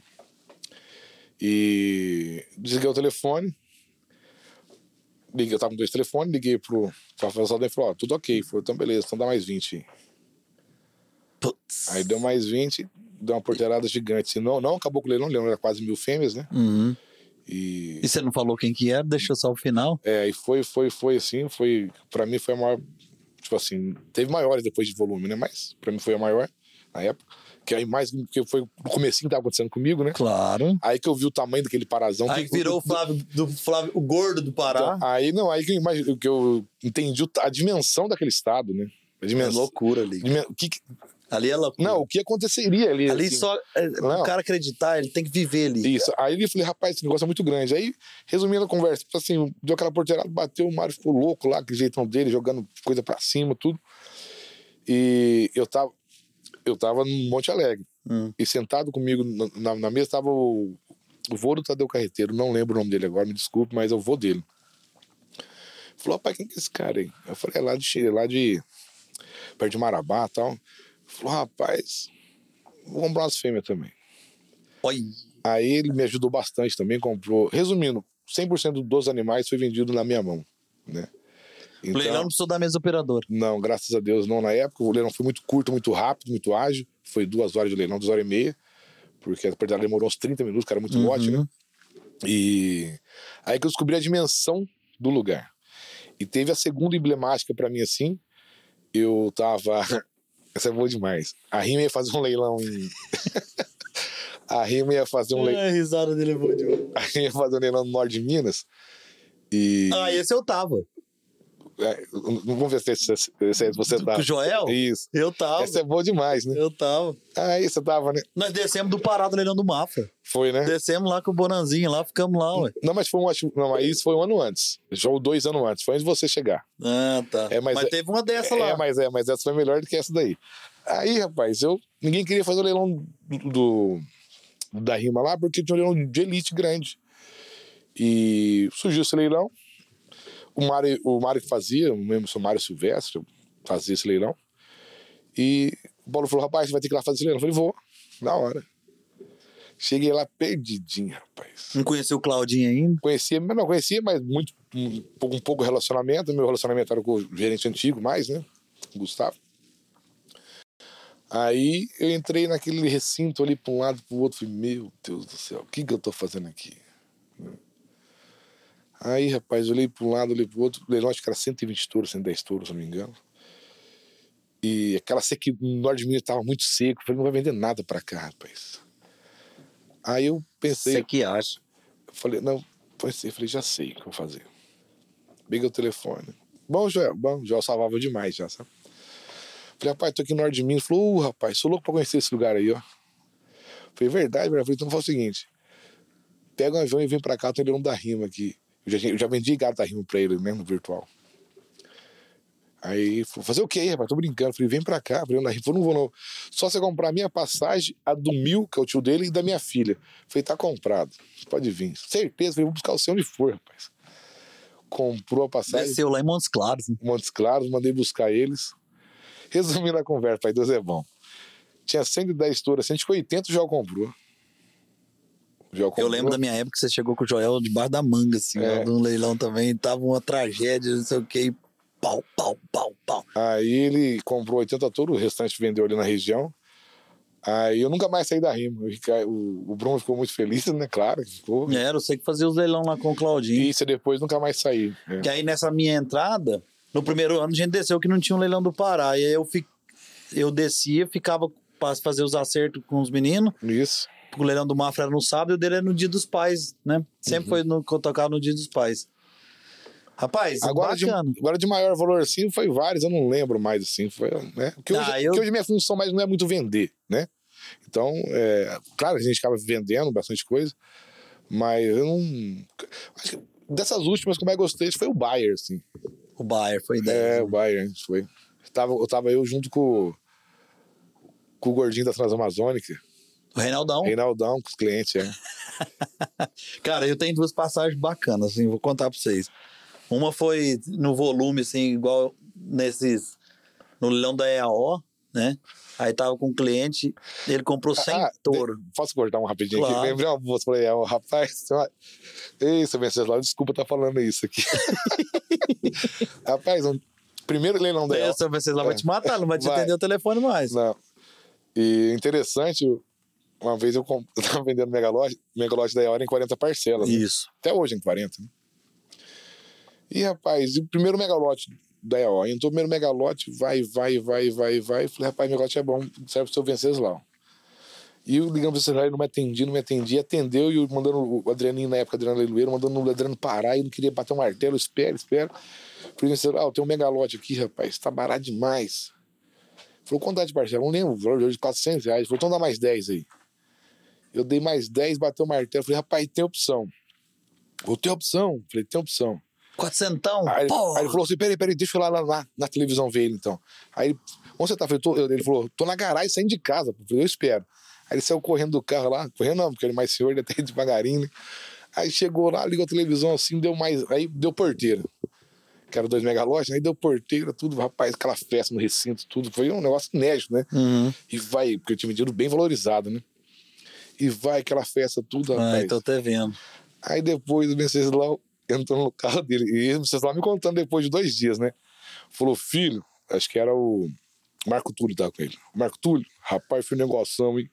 Rapaz do céu, consegui comprar os Megalodon barato demais. 30 touro. Eu nunca consegui comprar barato desse tanto, rapaz. O gordo é bom mesmo, não sei o quê. Falou, pagou quanto, pai? 400, 410. 410, eu não lembro o valor que era agora. Ele falou, rapaz do céu, pai, pagou barato mesmo. Mas quantas parcelas que era? Ué, é 30. Que 30, pai? Megalote lá é 40. 40. Ó, rapaz, tão ficando velho, tô ficando bobo, ué. Não, eu, sabe que eu tô rindo? Que eu tô imaginando a cara A dele, cara aquele dele- bigodão preto, fortão, É. grandão. Ué, rapaz, tô ficando velho, tô ficando, Tô ficando bobo. bobo. Vou ligar desse gordo aqui, ué. Acabou. Mas seu Venceslau, o senhor viu na televisão, É, né? Tava não, lá, pô. Não, mas ele me ligou dando risada já da, da situação. Ele falou, "Ô, rapaz, olha só, tô ficando velho, tô Rapaz, ficando tem- eu tenho desligado. duas passagens dessa também, parecida com essa. Eu- nós levamos um cliente pro leilão da EAO, na verdade, e ele comprou 110 touros na época. Os dois touros de central, tava, tava grandão lá naquele leilão. E, e, e aí o cara foi com a esposa, no meio do leilão, Bahia não pode comer de tudo, assim, a pessoa que não tiver a barriga muito boa, né? É muito dendê, né? É, acho que a mulher dele comeu alguma coisa lá meio diferentona e ele subiu pra sede, né? Eu falei, cara. Perdi o freguês. Perdi o freguês, cara. Puta merda. Ele tinha comprado o quê? 10 touros aqui naquele começo ali e tal. Eu falei, meu, caralho, velho. Tô um mês trabalhando esse cara. Andei os lotes tudo, anotei touro por touro, fiz papel de assessoria, entreguei e tinha ficado caladinho. Quem sabia era só o Maurício e o, e o PH, porque senão o PH vinha em cima da gente pra saber É. quem que era, né? O cara foi embora, gordo. Falei, não acredito. Não acredito que esse cara foi embora. Aí falei, você quer saber? Vai cagar. Eu já val, rastei o telefone, liguei pra ele, ele tava lá na sede. Falei, mas o senhor tá precisando de touro? O senhor veio cá, eu sei que sua esposa tá doente. O senhor, o senhor tá com a cola aí na mão, aquela que eu passei pra você, e tá entrando nos megalotes. Aí ele falou pra mim, falou assim, é, pode comprar pra mim. Eu falei, você tá brincando? Ele falou, não, pode comprar, mas o senhor não tá aqui. Eu, novato, né, gordo? Com Com medo, medo, né? de Medo. achar que, que o cara vai achar que a gente tá Fazendo tapeando, uma coisa errada, né? né? E com medo, cara, comprei três, dois megalotes na, na barganha, assim, val! E Mais barato do que ele queria, Sim. né? Porque a gente poderia levar e comprar. Comprei mais barato do que ele queria. E aí ele viu na televisão e ele me ligou. Falou, rapaz, parabéns. Você você é direito mesmo. Eu falei, não- eu não tô aqui pra foder você, cara. Eu tô aqui fazendo um bom Tô negócio pra todo fazer mundo. um negócio legal. E bom Eu- negócio pra todo mundo, eu- é eu não, entrou, não demos certo, eu não, eu não posso dar lance em cima do seu lance. É. Senão o Paulo me mata aqui, ué. E Maurício, todo mundo, eles vão acabar comigo, eles me tiram leilão. Ele falou, não, beleza. Então você pode comprar mais aí. eu preciso mais de 70, 60 touro. Hum, delícia. Rapaz, foi um fenômeno. Foi bom de lá, demais. nossa, essa foi uma das grandes compras. E a outra, assim, no, na, na, na, na- na- de um animal, eu tive a felicidade de vender o DIF, né, cara? Duas vezes. As duas, o DIF foi vendido Ah, a três primeira vez vezes. estava comigo. é. É, a primeira vez eu vendi ele em Campo Grande. Isso, não. No Se não me engano, foi Primavera, né? é, 8,800 de parcela, com condomínio Uhum. lá, tá, tá, tá, um garrote de 20 meses. E quando ele foi vendido dentro, dentro dessa, dessa expogenética nossa, que nós foi que foi a nossa grande expogenética, que eu já tava na alta, mas fazia pista com o programa, que o Paulo não deixava sair, que não, e que eu Eu tinha lembro cuidar de alguns, de alguns clientes. Uhum. E o Everardo não falou nada, cara. Botou o touro para vender, 50%, e não falou que ia comprar.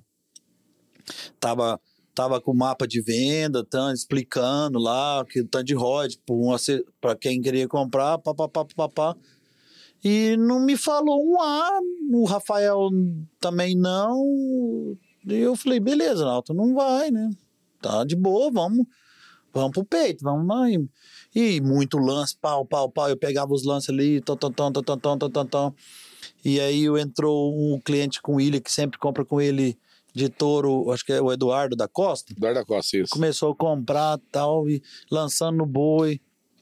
Aí eu lembro que o Rafael olhou pra mim e falou: Olha no celular.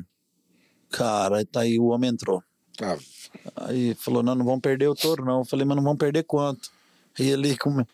pra não pode lançar. Pau, pum, pum, pum, pum, pum. Comprou o recorde do ano. Cara, que me. é bom demais? Você tá louco, cara. Eu tenho gravado isso até hoje no meu celular. Assim, e eu fiquei muito feliz porque da, da, da credibilidade do Everardo, que é um diretor da maior empresa de SEMI, cara, É. e ele gostar de comprar conosco. Ele, o Rafa, eu- depois eu saí, o Rafa compra só, só com você, Isso. comprava só com você, né? Agora perdemos ele também, que agora o Gordinho já bateu nossa carteira, né? Não, Nesse gordinho, Gordinho, esse, gordinho, esse gordinho é danado. Da- da malvadão. É malvadão, é danadão. E, cara, e é isso, velho. Mas assim, muito gostoso. E aí na terceira venda do DIF eu fui o penúltimo lance. E tinha. Mas foi muito bacana. E a gente tem isso, né, cara? E é muito gostoso isso aí. E gordei isso que eu falei aquela hora. Só, só quem tá dentro de um leilão pra ver as emoções que dá, né, cara? E a adrenalina que a gente passa. Cara, é muito legal. Não é bom demais. É tá muito doido? legal. Bom demais. Gordão, nós vai ficando aqui devagarzinho. Se deixar, nós vai ficando umas Não, 40 passa- horas aqui. Passa a noite, madrugada, Mas falando. assim, eu preciso- nós precisamos pôr na reta final, porque senão o povo vai nem assistir nosso podcast. Fala, nossa, trem grande desse povo. E Não, e a gente quer, depois a gente vai fazer mais. E gordo, sim, eu tenho duas perguntas final aqui que eu acho muito legal. Que o Flávio Santos, né? O Flávio Santos é um cara assim fantástico, um cara que que dá muita, como é que eu posso falar? Um cara que passa muito ensinamento para as pessoas. Assim, quem quem é seu amigo é seu amigo, você sabe disso. Isso e, aí. e eu tenho um, maior carinho por você. Você sabe muito bem disso. É meu amigo, irmão. E, e, e eu sei da sua. De um dos, um pilares seu, que é a sua família, né, velho? Sim, e nessa vida de corre-corre para lá e para cá, você teve dois, você tem dois filhos maravilhosos, Isso. o Zac e o. Como é que chama o outro? O Thomas. o Thomas e o Zac. O Zac do, do nosso rock and roll, que, que um dia eu ô, gordo, por que Zac? Zac de la Rocha, É. que é um cara que, Rage Against the Machine. que nós dois gostamos, que fomos Isso. conhecendo de escutar nas E a- nossas andanças. E a né? Denise fala que é Zack de Zack White, que o, o guitarrista do, do Ozzy, sabe? Que ela Então, gosta. É que ela gosta, então vira um rolo. Então, tipo assim, como O- é que o é o Zac é- gordo? Como é que é o gordo paizão? Eu vejo você nas redes sociais esses dias, só os filhos mesmo, pra te botar um terno. Você viu a coisa chique? Não, só os seus filhos e, e eu acho que nem a Denise não tinha dado conta, só os seus meninos mesmo pra colocar o terno, pra te Só. colocar um terno, que eu nunca tinha te visto de terno. E, Assim, que bacana eu vejo você com sua família. Denise, um- uma mulher espetacular, fantástica. E eu acho que a gente precisa disso, né, gordo? É, precisa e, na verdade... Porque esse povo fica sem nós demais, né, irmão? E, na verdade, a gente acaba judiando demais deles, né? Na verdade. A nossa vida não é uma vida fácil. É vida- muita estrada, é muita muito estrada. viagem. Isso é uma vida que a gente escolhe, na verdade. Eu escolhi essa vida, não posso reclamar dela. Sou grato pela vida que tenho. Só que alguém, alguém acaba pagando mais essa conta, né? É. E, infelizmente, é a família nossa, né? Então, eu faço de tudo por eles por causa disso. Claro. Eu, a gente dá umas vaciladas durante a vida, que é- não seria normal, mas acontece. Então, a gente erra, infelizmente, todo mundo erra. Mas, com erro que a gente tem que consertar. E Uhum. todo erro tem um conserto, certo? Então, eu falo, hoje eu sou muito grato pelo que eu tenho, pela minha família que eu tenho, pelos meus meninos. E eu tenho esse jeito extrovertido aqui, você me conhece, mas sou pessoa que cobra muito, você sabe disso? Dentro, de- dentro da própria empresa, né? Muito. Quem me vê, se a pessoa mais. É, Risadinha é risadinha, mas de trabalhar é firme. isso é firme, não tem muita conversa fiada, você sabe muito bem disso. E em casa eu sou, mais- eu sou muito assim também, eu sou até um pouco mais duro do que eu acho que deveria ser. Quem que é o mais bravo, você ou a Denise? Na verdade, a Denise sabe cobrar mais do que eu não sei cobrar. A minha cobrança ela é muito agressiva. Uhum. Porque eu não fui cobrado, na verdade, né? Eu não tive pai, então como você sabe como que cobra, né? Isso. Então é natural. Eu tento me corrigir direto, a Denise me corrige muito isso. E às vezes eu extrapolo um pouco na minha cobrança, né? Que não é legal. Eu também tenho isso, que, é, que, a- gente não tá em casa no dia a dia, que, a, que as E- esposas tá, É isso aí. na, na, tá tocada com os moleques, que É. não é fácil. Não. Não, a toada é delas, isso que eu falo, a toada é delas. Quando a gente quer pegar a toada, meu irmão, a gente atropela. Só entra no time errado. Só entra no cara errado, atropela e desgasta Uhum. o relacionamento, então isso não é bom. É, mas a minha relação com meus filhos são ótimos, graças a Deus. Eu falei, tirando essa parte que a gente perde o time, na verdade. né? Viaja demais. Viaja demais, e quando você quer cobrar, você acaba cobrando um pouco mais ríspido do que tinha que ser. Uhum. Mas para mim, família hoje é tudo. E o meu filho mais velho, o Zac, né, agora passou em direito, acabou a escola com 17, fez a vestibular, já Vestibular. passou, vai começar a estudar agora em março já. O meu também tá nesse batidão. É, então a molecada de hoje é muito mais precoce que a gente, né, Plínio? Porque a gente Nessa para... época nós era tudo bobo. Não, demais, assim. A gente parava com 18 e ia voltar a estudar com 21, era um trem esquisito, né? Ou estudar nada também. Ou ficar pra rua, né? É. Porque eu gostava de ficar pra rua, hein? Hum. Mas é assim. E a Denise também é uma grande mulher. Né? Não, ela é fera. Ela é demais, falar que eu amo muito ela. E desgaste existe no relacionamento. Claro. Isso eu falar para todo mundo. Erros existem, infelizmente, não era para existir, mas existem. E o Tominhas, que é o mais novinho. Rapinha do Tacho. Esse É. nós estava lá no Pará, nós dois, quando você teve que vir embora correndo pra pegar o, o- o nascimento dele. É, então, eu cheguei um, acho que do- dois dias antes, três dias antes. E do Zac eu cheguei no dia. Uhum. Do Zac quase que eu perdi ele de ver ele nascer, porque eu cheguei de madrugada, eu tava na Sabiá. Quando ele foi nascer, isso há 15 anos, 17 anos atrás. Eu saí de madrugada da Sabiá e cheguei em casa às 7 e meia da manhã. E o Zac nasceu às 10. Então quase que eu perdi a. Não, mas seus moleques, sua família é bonita, É, mas família é tudo, né? E tem que dar valor. Porque quando a gente balança, é eles que têm Não presente. é isso que tá firme. É eles que estão A hora que você precisar, você tá aqui. É isso aí. Ô, Gordo, tem uma outra pauta aqui. Parabéns pelas palavras, que é isso aí, meu amigo. É pouca gente que sabe reconhecer essas coisas. É isso aí. E, e reconhecer quem te, sempre te deu a mão, que também foi a programa. O Paulo, a gente já conversou bastante disso. Porra. Aqui, cara, não tem o que falar. Agora, o Gordo, pra nós encerrar aqui, Vixe. o Gordo tem uns hobbies meio diferentão. Hum. Porque ele é muito moderno, gente?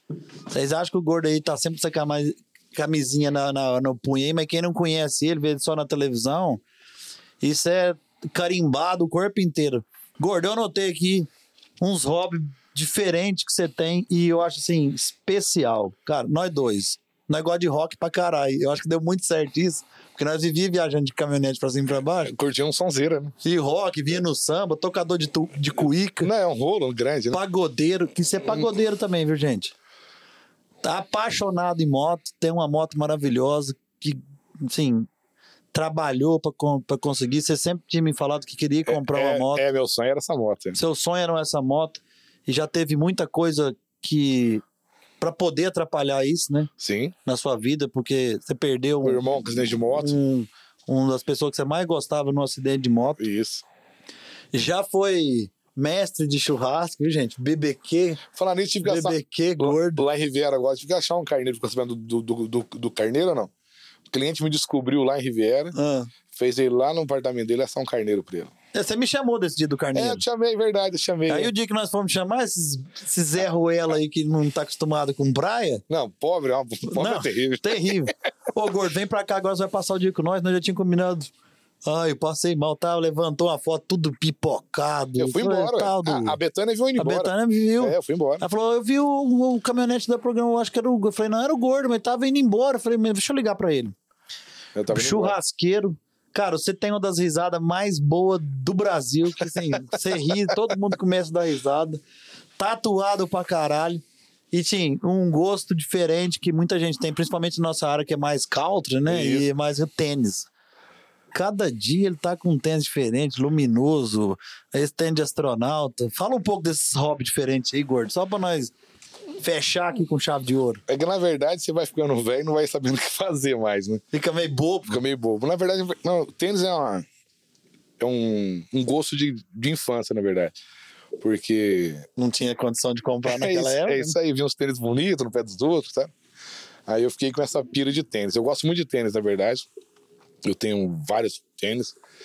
E não importa se é caro, se é barato, a marca, eu gosto de tênis. É igual música. Isso. Falou que você gosta de rock? Não, eu gosto de música. Claro, Eu tenho, eu tenho uma tendência a ouvir mais rock, que é um, que é um- estilo de, de música que eu gosto mais, Aham. mas eu não ligo. Se tocar um sertanejo bem tocado, eu vou, eu vou ouvir, vou achar legal, interessante. Sambão na cuíca, show. Tocar um samba, eu vou gostar, então eu não tenho muito essa particularidade. Eu gosto de música. Tudo que é bem. Qualquer música bem tocada, ela é bonita, né? E esse aprender a gostar de música eu tive com o senhor, porque nós escutamos muita música nessas viagens e você me ensinou a gostar de música boa. Tipo, presta atenção na letra. É isso aí. Olha que legal essa alguma, melodia. É, alguma coisa ela te conduz a. a- é, é interessante, né? Música é. A melodia da música é muito interessante. Às vezes, ah, a música eletrônica. Eu não gosto porque eu, não, eu gosto menos. Porque ela não tem aquela melodia que eu gosto. Eu gosto de melodia, eu gosto de música tocada, bem tocada. Então, pra mim, não importa se é samba, se é rock, se é sertanejo. Se é bem tocada, não vai me agredir, eu vou escutar e vou ficar feliz. Tênis é uma pira que eu tenho, gosto demais. Tatuagem. Vixe, Mari, Você os sabe quanto você tem? Não sei, desde os 14 anos. Você não faço- sabe mais quanto você tem. Não, não sei. Mas tem mais de 50? Mais, acho que mais. É mais ou menos isso. Eu não sei. Se eu falar um número, eu vou estar aumentando muito ou diminuindo muito. Eu não sei. O churrasco parou. Parei, Agora né? só nas horas vagas. Só nas horas vagas. Eu gosto de fazer churrasco, né? É um dom que eu tenho. Que acho que não é muito dom, porque na verdade o pessoal do sul faz o churrasco muito desde cedo, né? Na verdade, lá no sul a gente é acostumado a fazer churrasco. Então não é um dom, você aprende a fazer churrasco, né? É. Você vai na casa de qualquer amigo, o churrasco é bem feito. Não tem É, churrasco e- mal feito. não tem churrasco mal feito e, e- e se deixar, os caras comem churrasco todo dia, né? É, E aí então. você vai você vai pegando o jeito. É né? isso aí, então eu falo, lá não é, não é que você é- o churrasco é melhor que os outros. Não, lá todo mundo aprende a fazer churrasco cedo. Desde novinho, todo mundo come uma carne assada. Gordão, é, aqui tá uma lembrancinha pra você, meu amigo. Oh, obrigado. O- nós estamos chegando no nosso final aqui.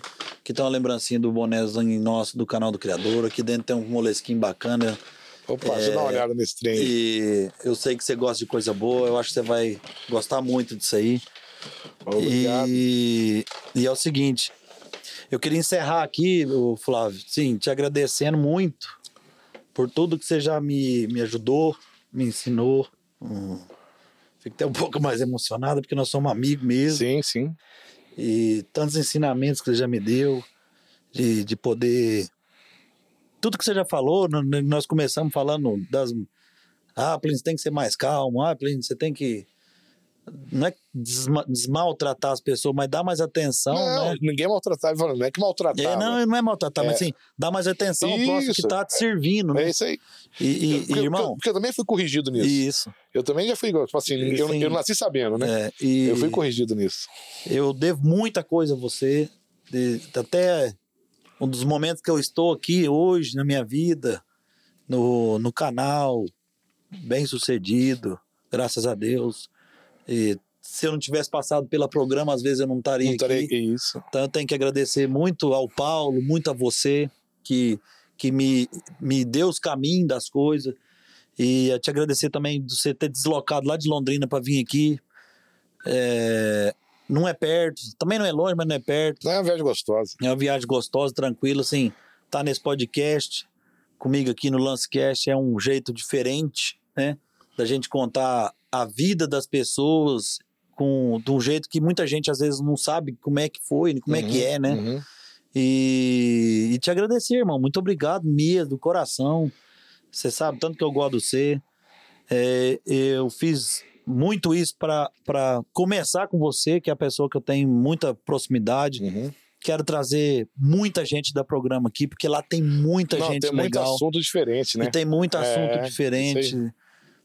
Paulo, Flávio, William, Arley, Orlandinho, Adriana, cara. É Deve aí. ter muita história diferente. O Nenê. O Nenê, Mas pega o pessoal do som, pô. o gringo. O gringo. O gringo tá, trabalha no programa há 30 anos. Entendeu? Adriana há 30 e poucos anos. né? Então ali tem uma galera que a gente só vai nos leilão e vê eles trabalhando, mas não sabe as curiosidades pra, do É. que tem por trás, cara.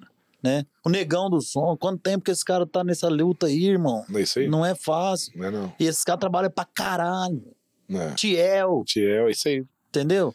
Então, assim, isso aqui, gordo, é nosso. Esse Lancecast é nosso pra gente trazer essa, esse tipo de bate-papo diferente. Então, de novo, muito obrigado. Obrigado mesmo por você ter vindo aqui. Você sabe tanto que eu gosto de você, filho. Rapaz, quem tem que agradecer sou eu também. A nossa. Eu falo, eu devo algumas coisas a algumas pessoas, né? Uhum. E todo mundo já sabe quais são as pessoas. Você se, se enquadra uma delas também. Obrigado. Você falou, sabe que a gente começou essa, essa movimentação do produção meio junto, E lá foi. né? Então ali startou um, um movimento, startou um negócio, startou um segmento dentro da programa, startou um sonho e hoje que vir- virou essa grande realidade. Minha, bem, muito bem posicionado dentro da empresa que eu trabalho, graças a Deus ao programa Leilões, e você também muito bem posicionado na do escolha que você fez. Isso. E nada é por acaso, irmão. Nada. E ah, o mundo é feito de escolhas. Escolhas boas, escolhas ruins. Então, caminhos que cada um segue o caminho que acha que deve seguir. E graças a Deus, nós. Estamos no certo. Graças a Deus. eu acho que você seguiu o caminho correto. No dia que você saiu, eu fiquei muito puto, você sabe disso. Eu sei, xingou tudo. Briguei com você, né? mas é uma briga, uma briga sadia. Saudável. Uma briga de irmão, na verdade. Claro. Que eu achava que não era o momento certo de você sair. Nem tanto pela empresa, mas sim por você, eu te falei isso. Sim. né? Mas hoje eu vejo que a escolha foi sábia. Eu fico feliz por você não ter me ouvido, né? Porque. Não, É, amor, mas se não é, tivesse o- ouvido também, nós tava voando igual. Não, então, mas ver você bem aqui, Ah, pô, é né? bom, é porque a gente não sabe como seria lá. Você não tá lá mais, né? Isso. Então, às vezes, podia estar muito melhor do que aqui. Às vezes, não. Ver Não, e até e a minha lugar. vinda pra cá, até pro nosso negócio, ficou muito bom, né? Não, pra- Porque. é, encaixou. pro- porque. A gente pode falar isso, mas assim, até uma, isso é palavras do Paulo. O Plínio, não é que as pessoas que estavam antes de você não tinha condução certa. Agora a gente está em num canal de TV, um canal de televisão de leilão, uma pessoa que entende de leilão, Que viveu o leilão. que vive um leilão, sabe a que entende, dificuldade de cada sabe a dificuldade de cada cliente. Sim. Eu, eu fico feliz de escutar isso de cliente. Falou, Plínio, como você tá. Falei, mas, gente, eu não mudei nada. né? Eu só trabalhei, eu só tô vindo aqui cedo, trabalho. Pra mim, o negócio é o seguinte: quando eu acordo cedo, trabalho. Ah, uma das coisas que eu aprendi sobre fazer é acordar cedo. Demais, pareço velho. É. Eu não consigo dormir mais. Mas O papai aqui que tinha que fazer Isso- isso, acordar falando. cedo. É, sim, eu gostava. Acordar às 10 horas, falei, não, vamos levantar dessa cama E aí, eu velho. gostava de dormir se acordar Não, cedo, tá louco. tarde. Tomar Nossa. todinho e comer. Então é isso, gordo. Ô, gente, siga nós nas redes sociais, arroba Lancecast. é, todas as plataformas de podcast, o Lancecast com o meu querido Flávio Gordo e também bota aí depois aqui, moçada, o, as redes sociais do Flávio Gordo pra turma seguir ele lá e ver ele nos leilões trabalhando. E vai no nosso YouTube, aponta lá, aplica no sininho lá para ter as notificações, para chegar no seu celular na hora que o nosso o, tiver as atualizações lá. Dentro do YouTube do Lance Rural também tá todas as edições do, do, do, do Lance Cast. Tem muita coisa nova muita coisa boa. Só tá começando o ano e esse ano nós vamos rodar fazendo os podcasts aí, os Lancecast, vai ficar animal. E muito obrigado de novo, gordo. Um grande abraço para todo mundo. Fica com Deus. Um abraço e é nóis. Um abraço a todos, fique com Deus.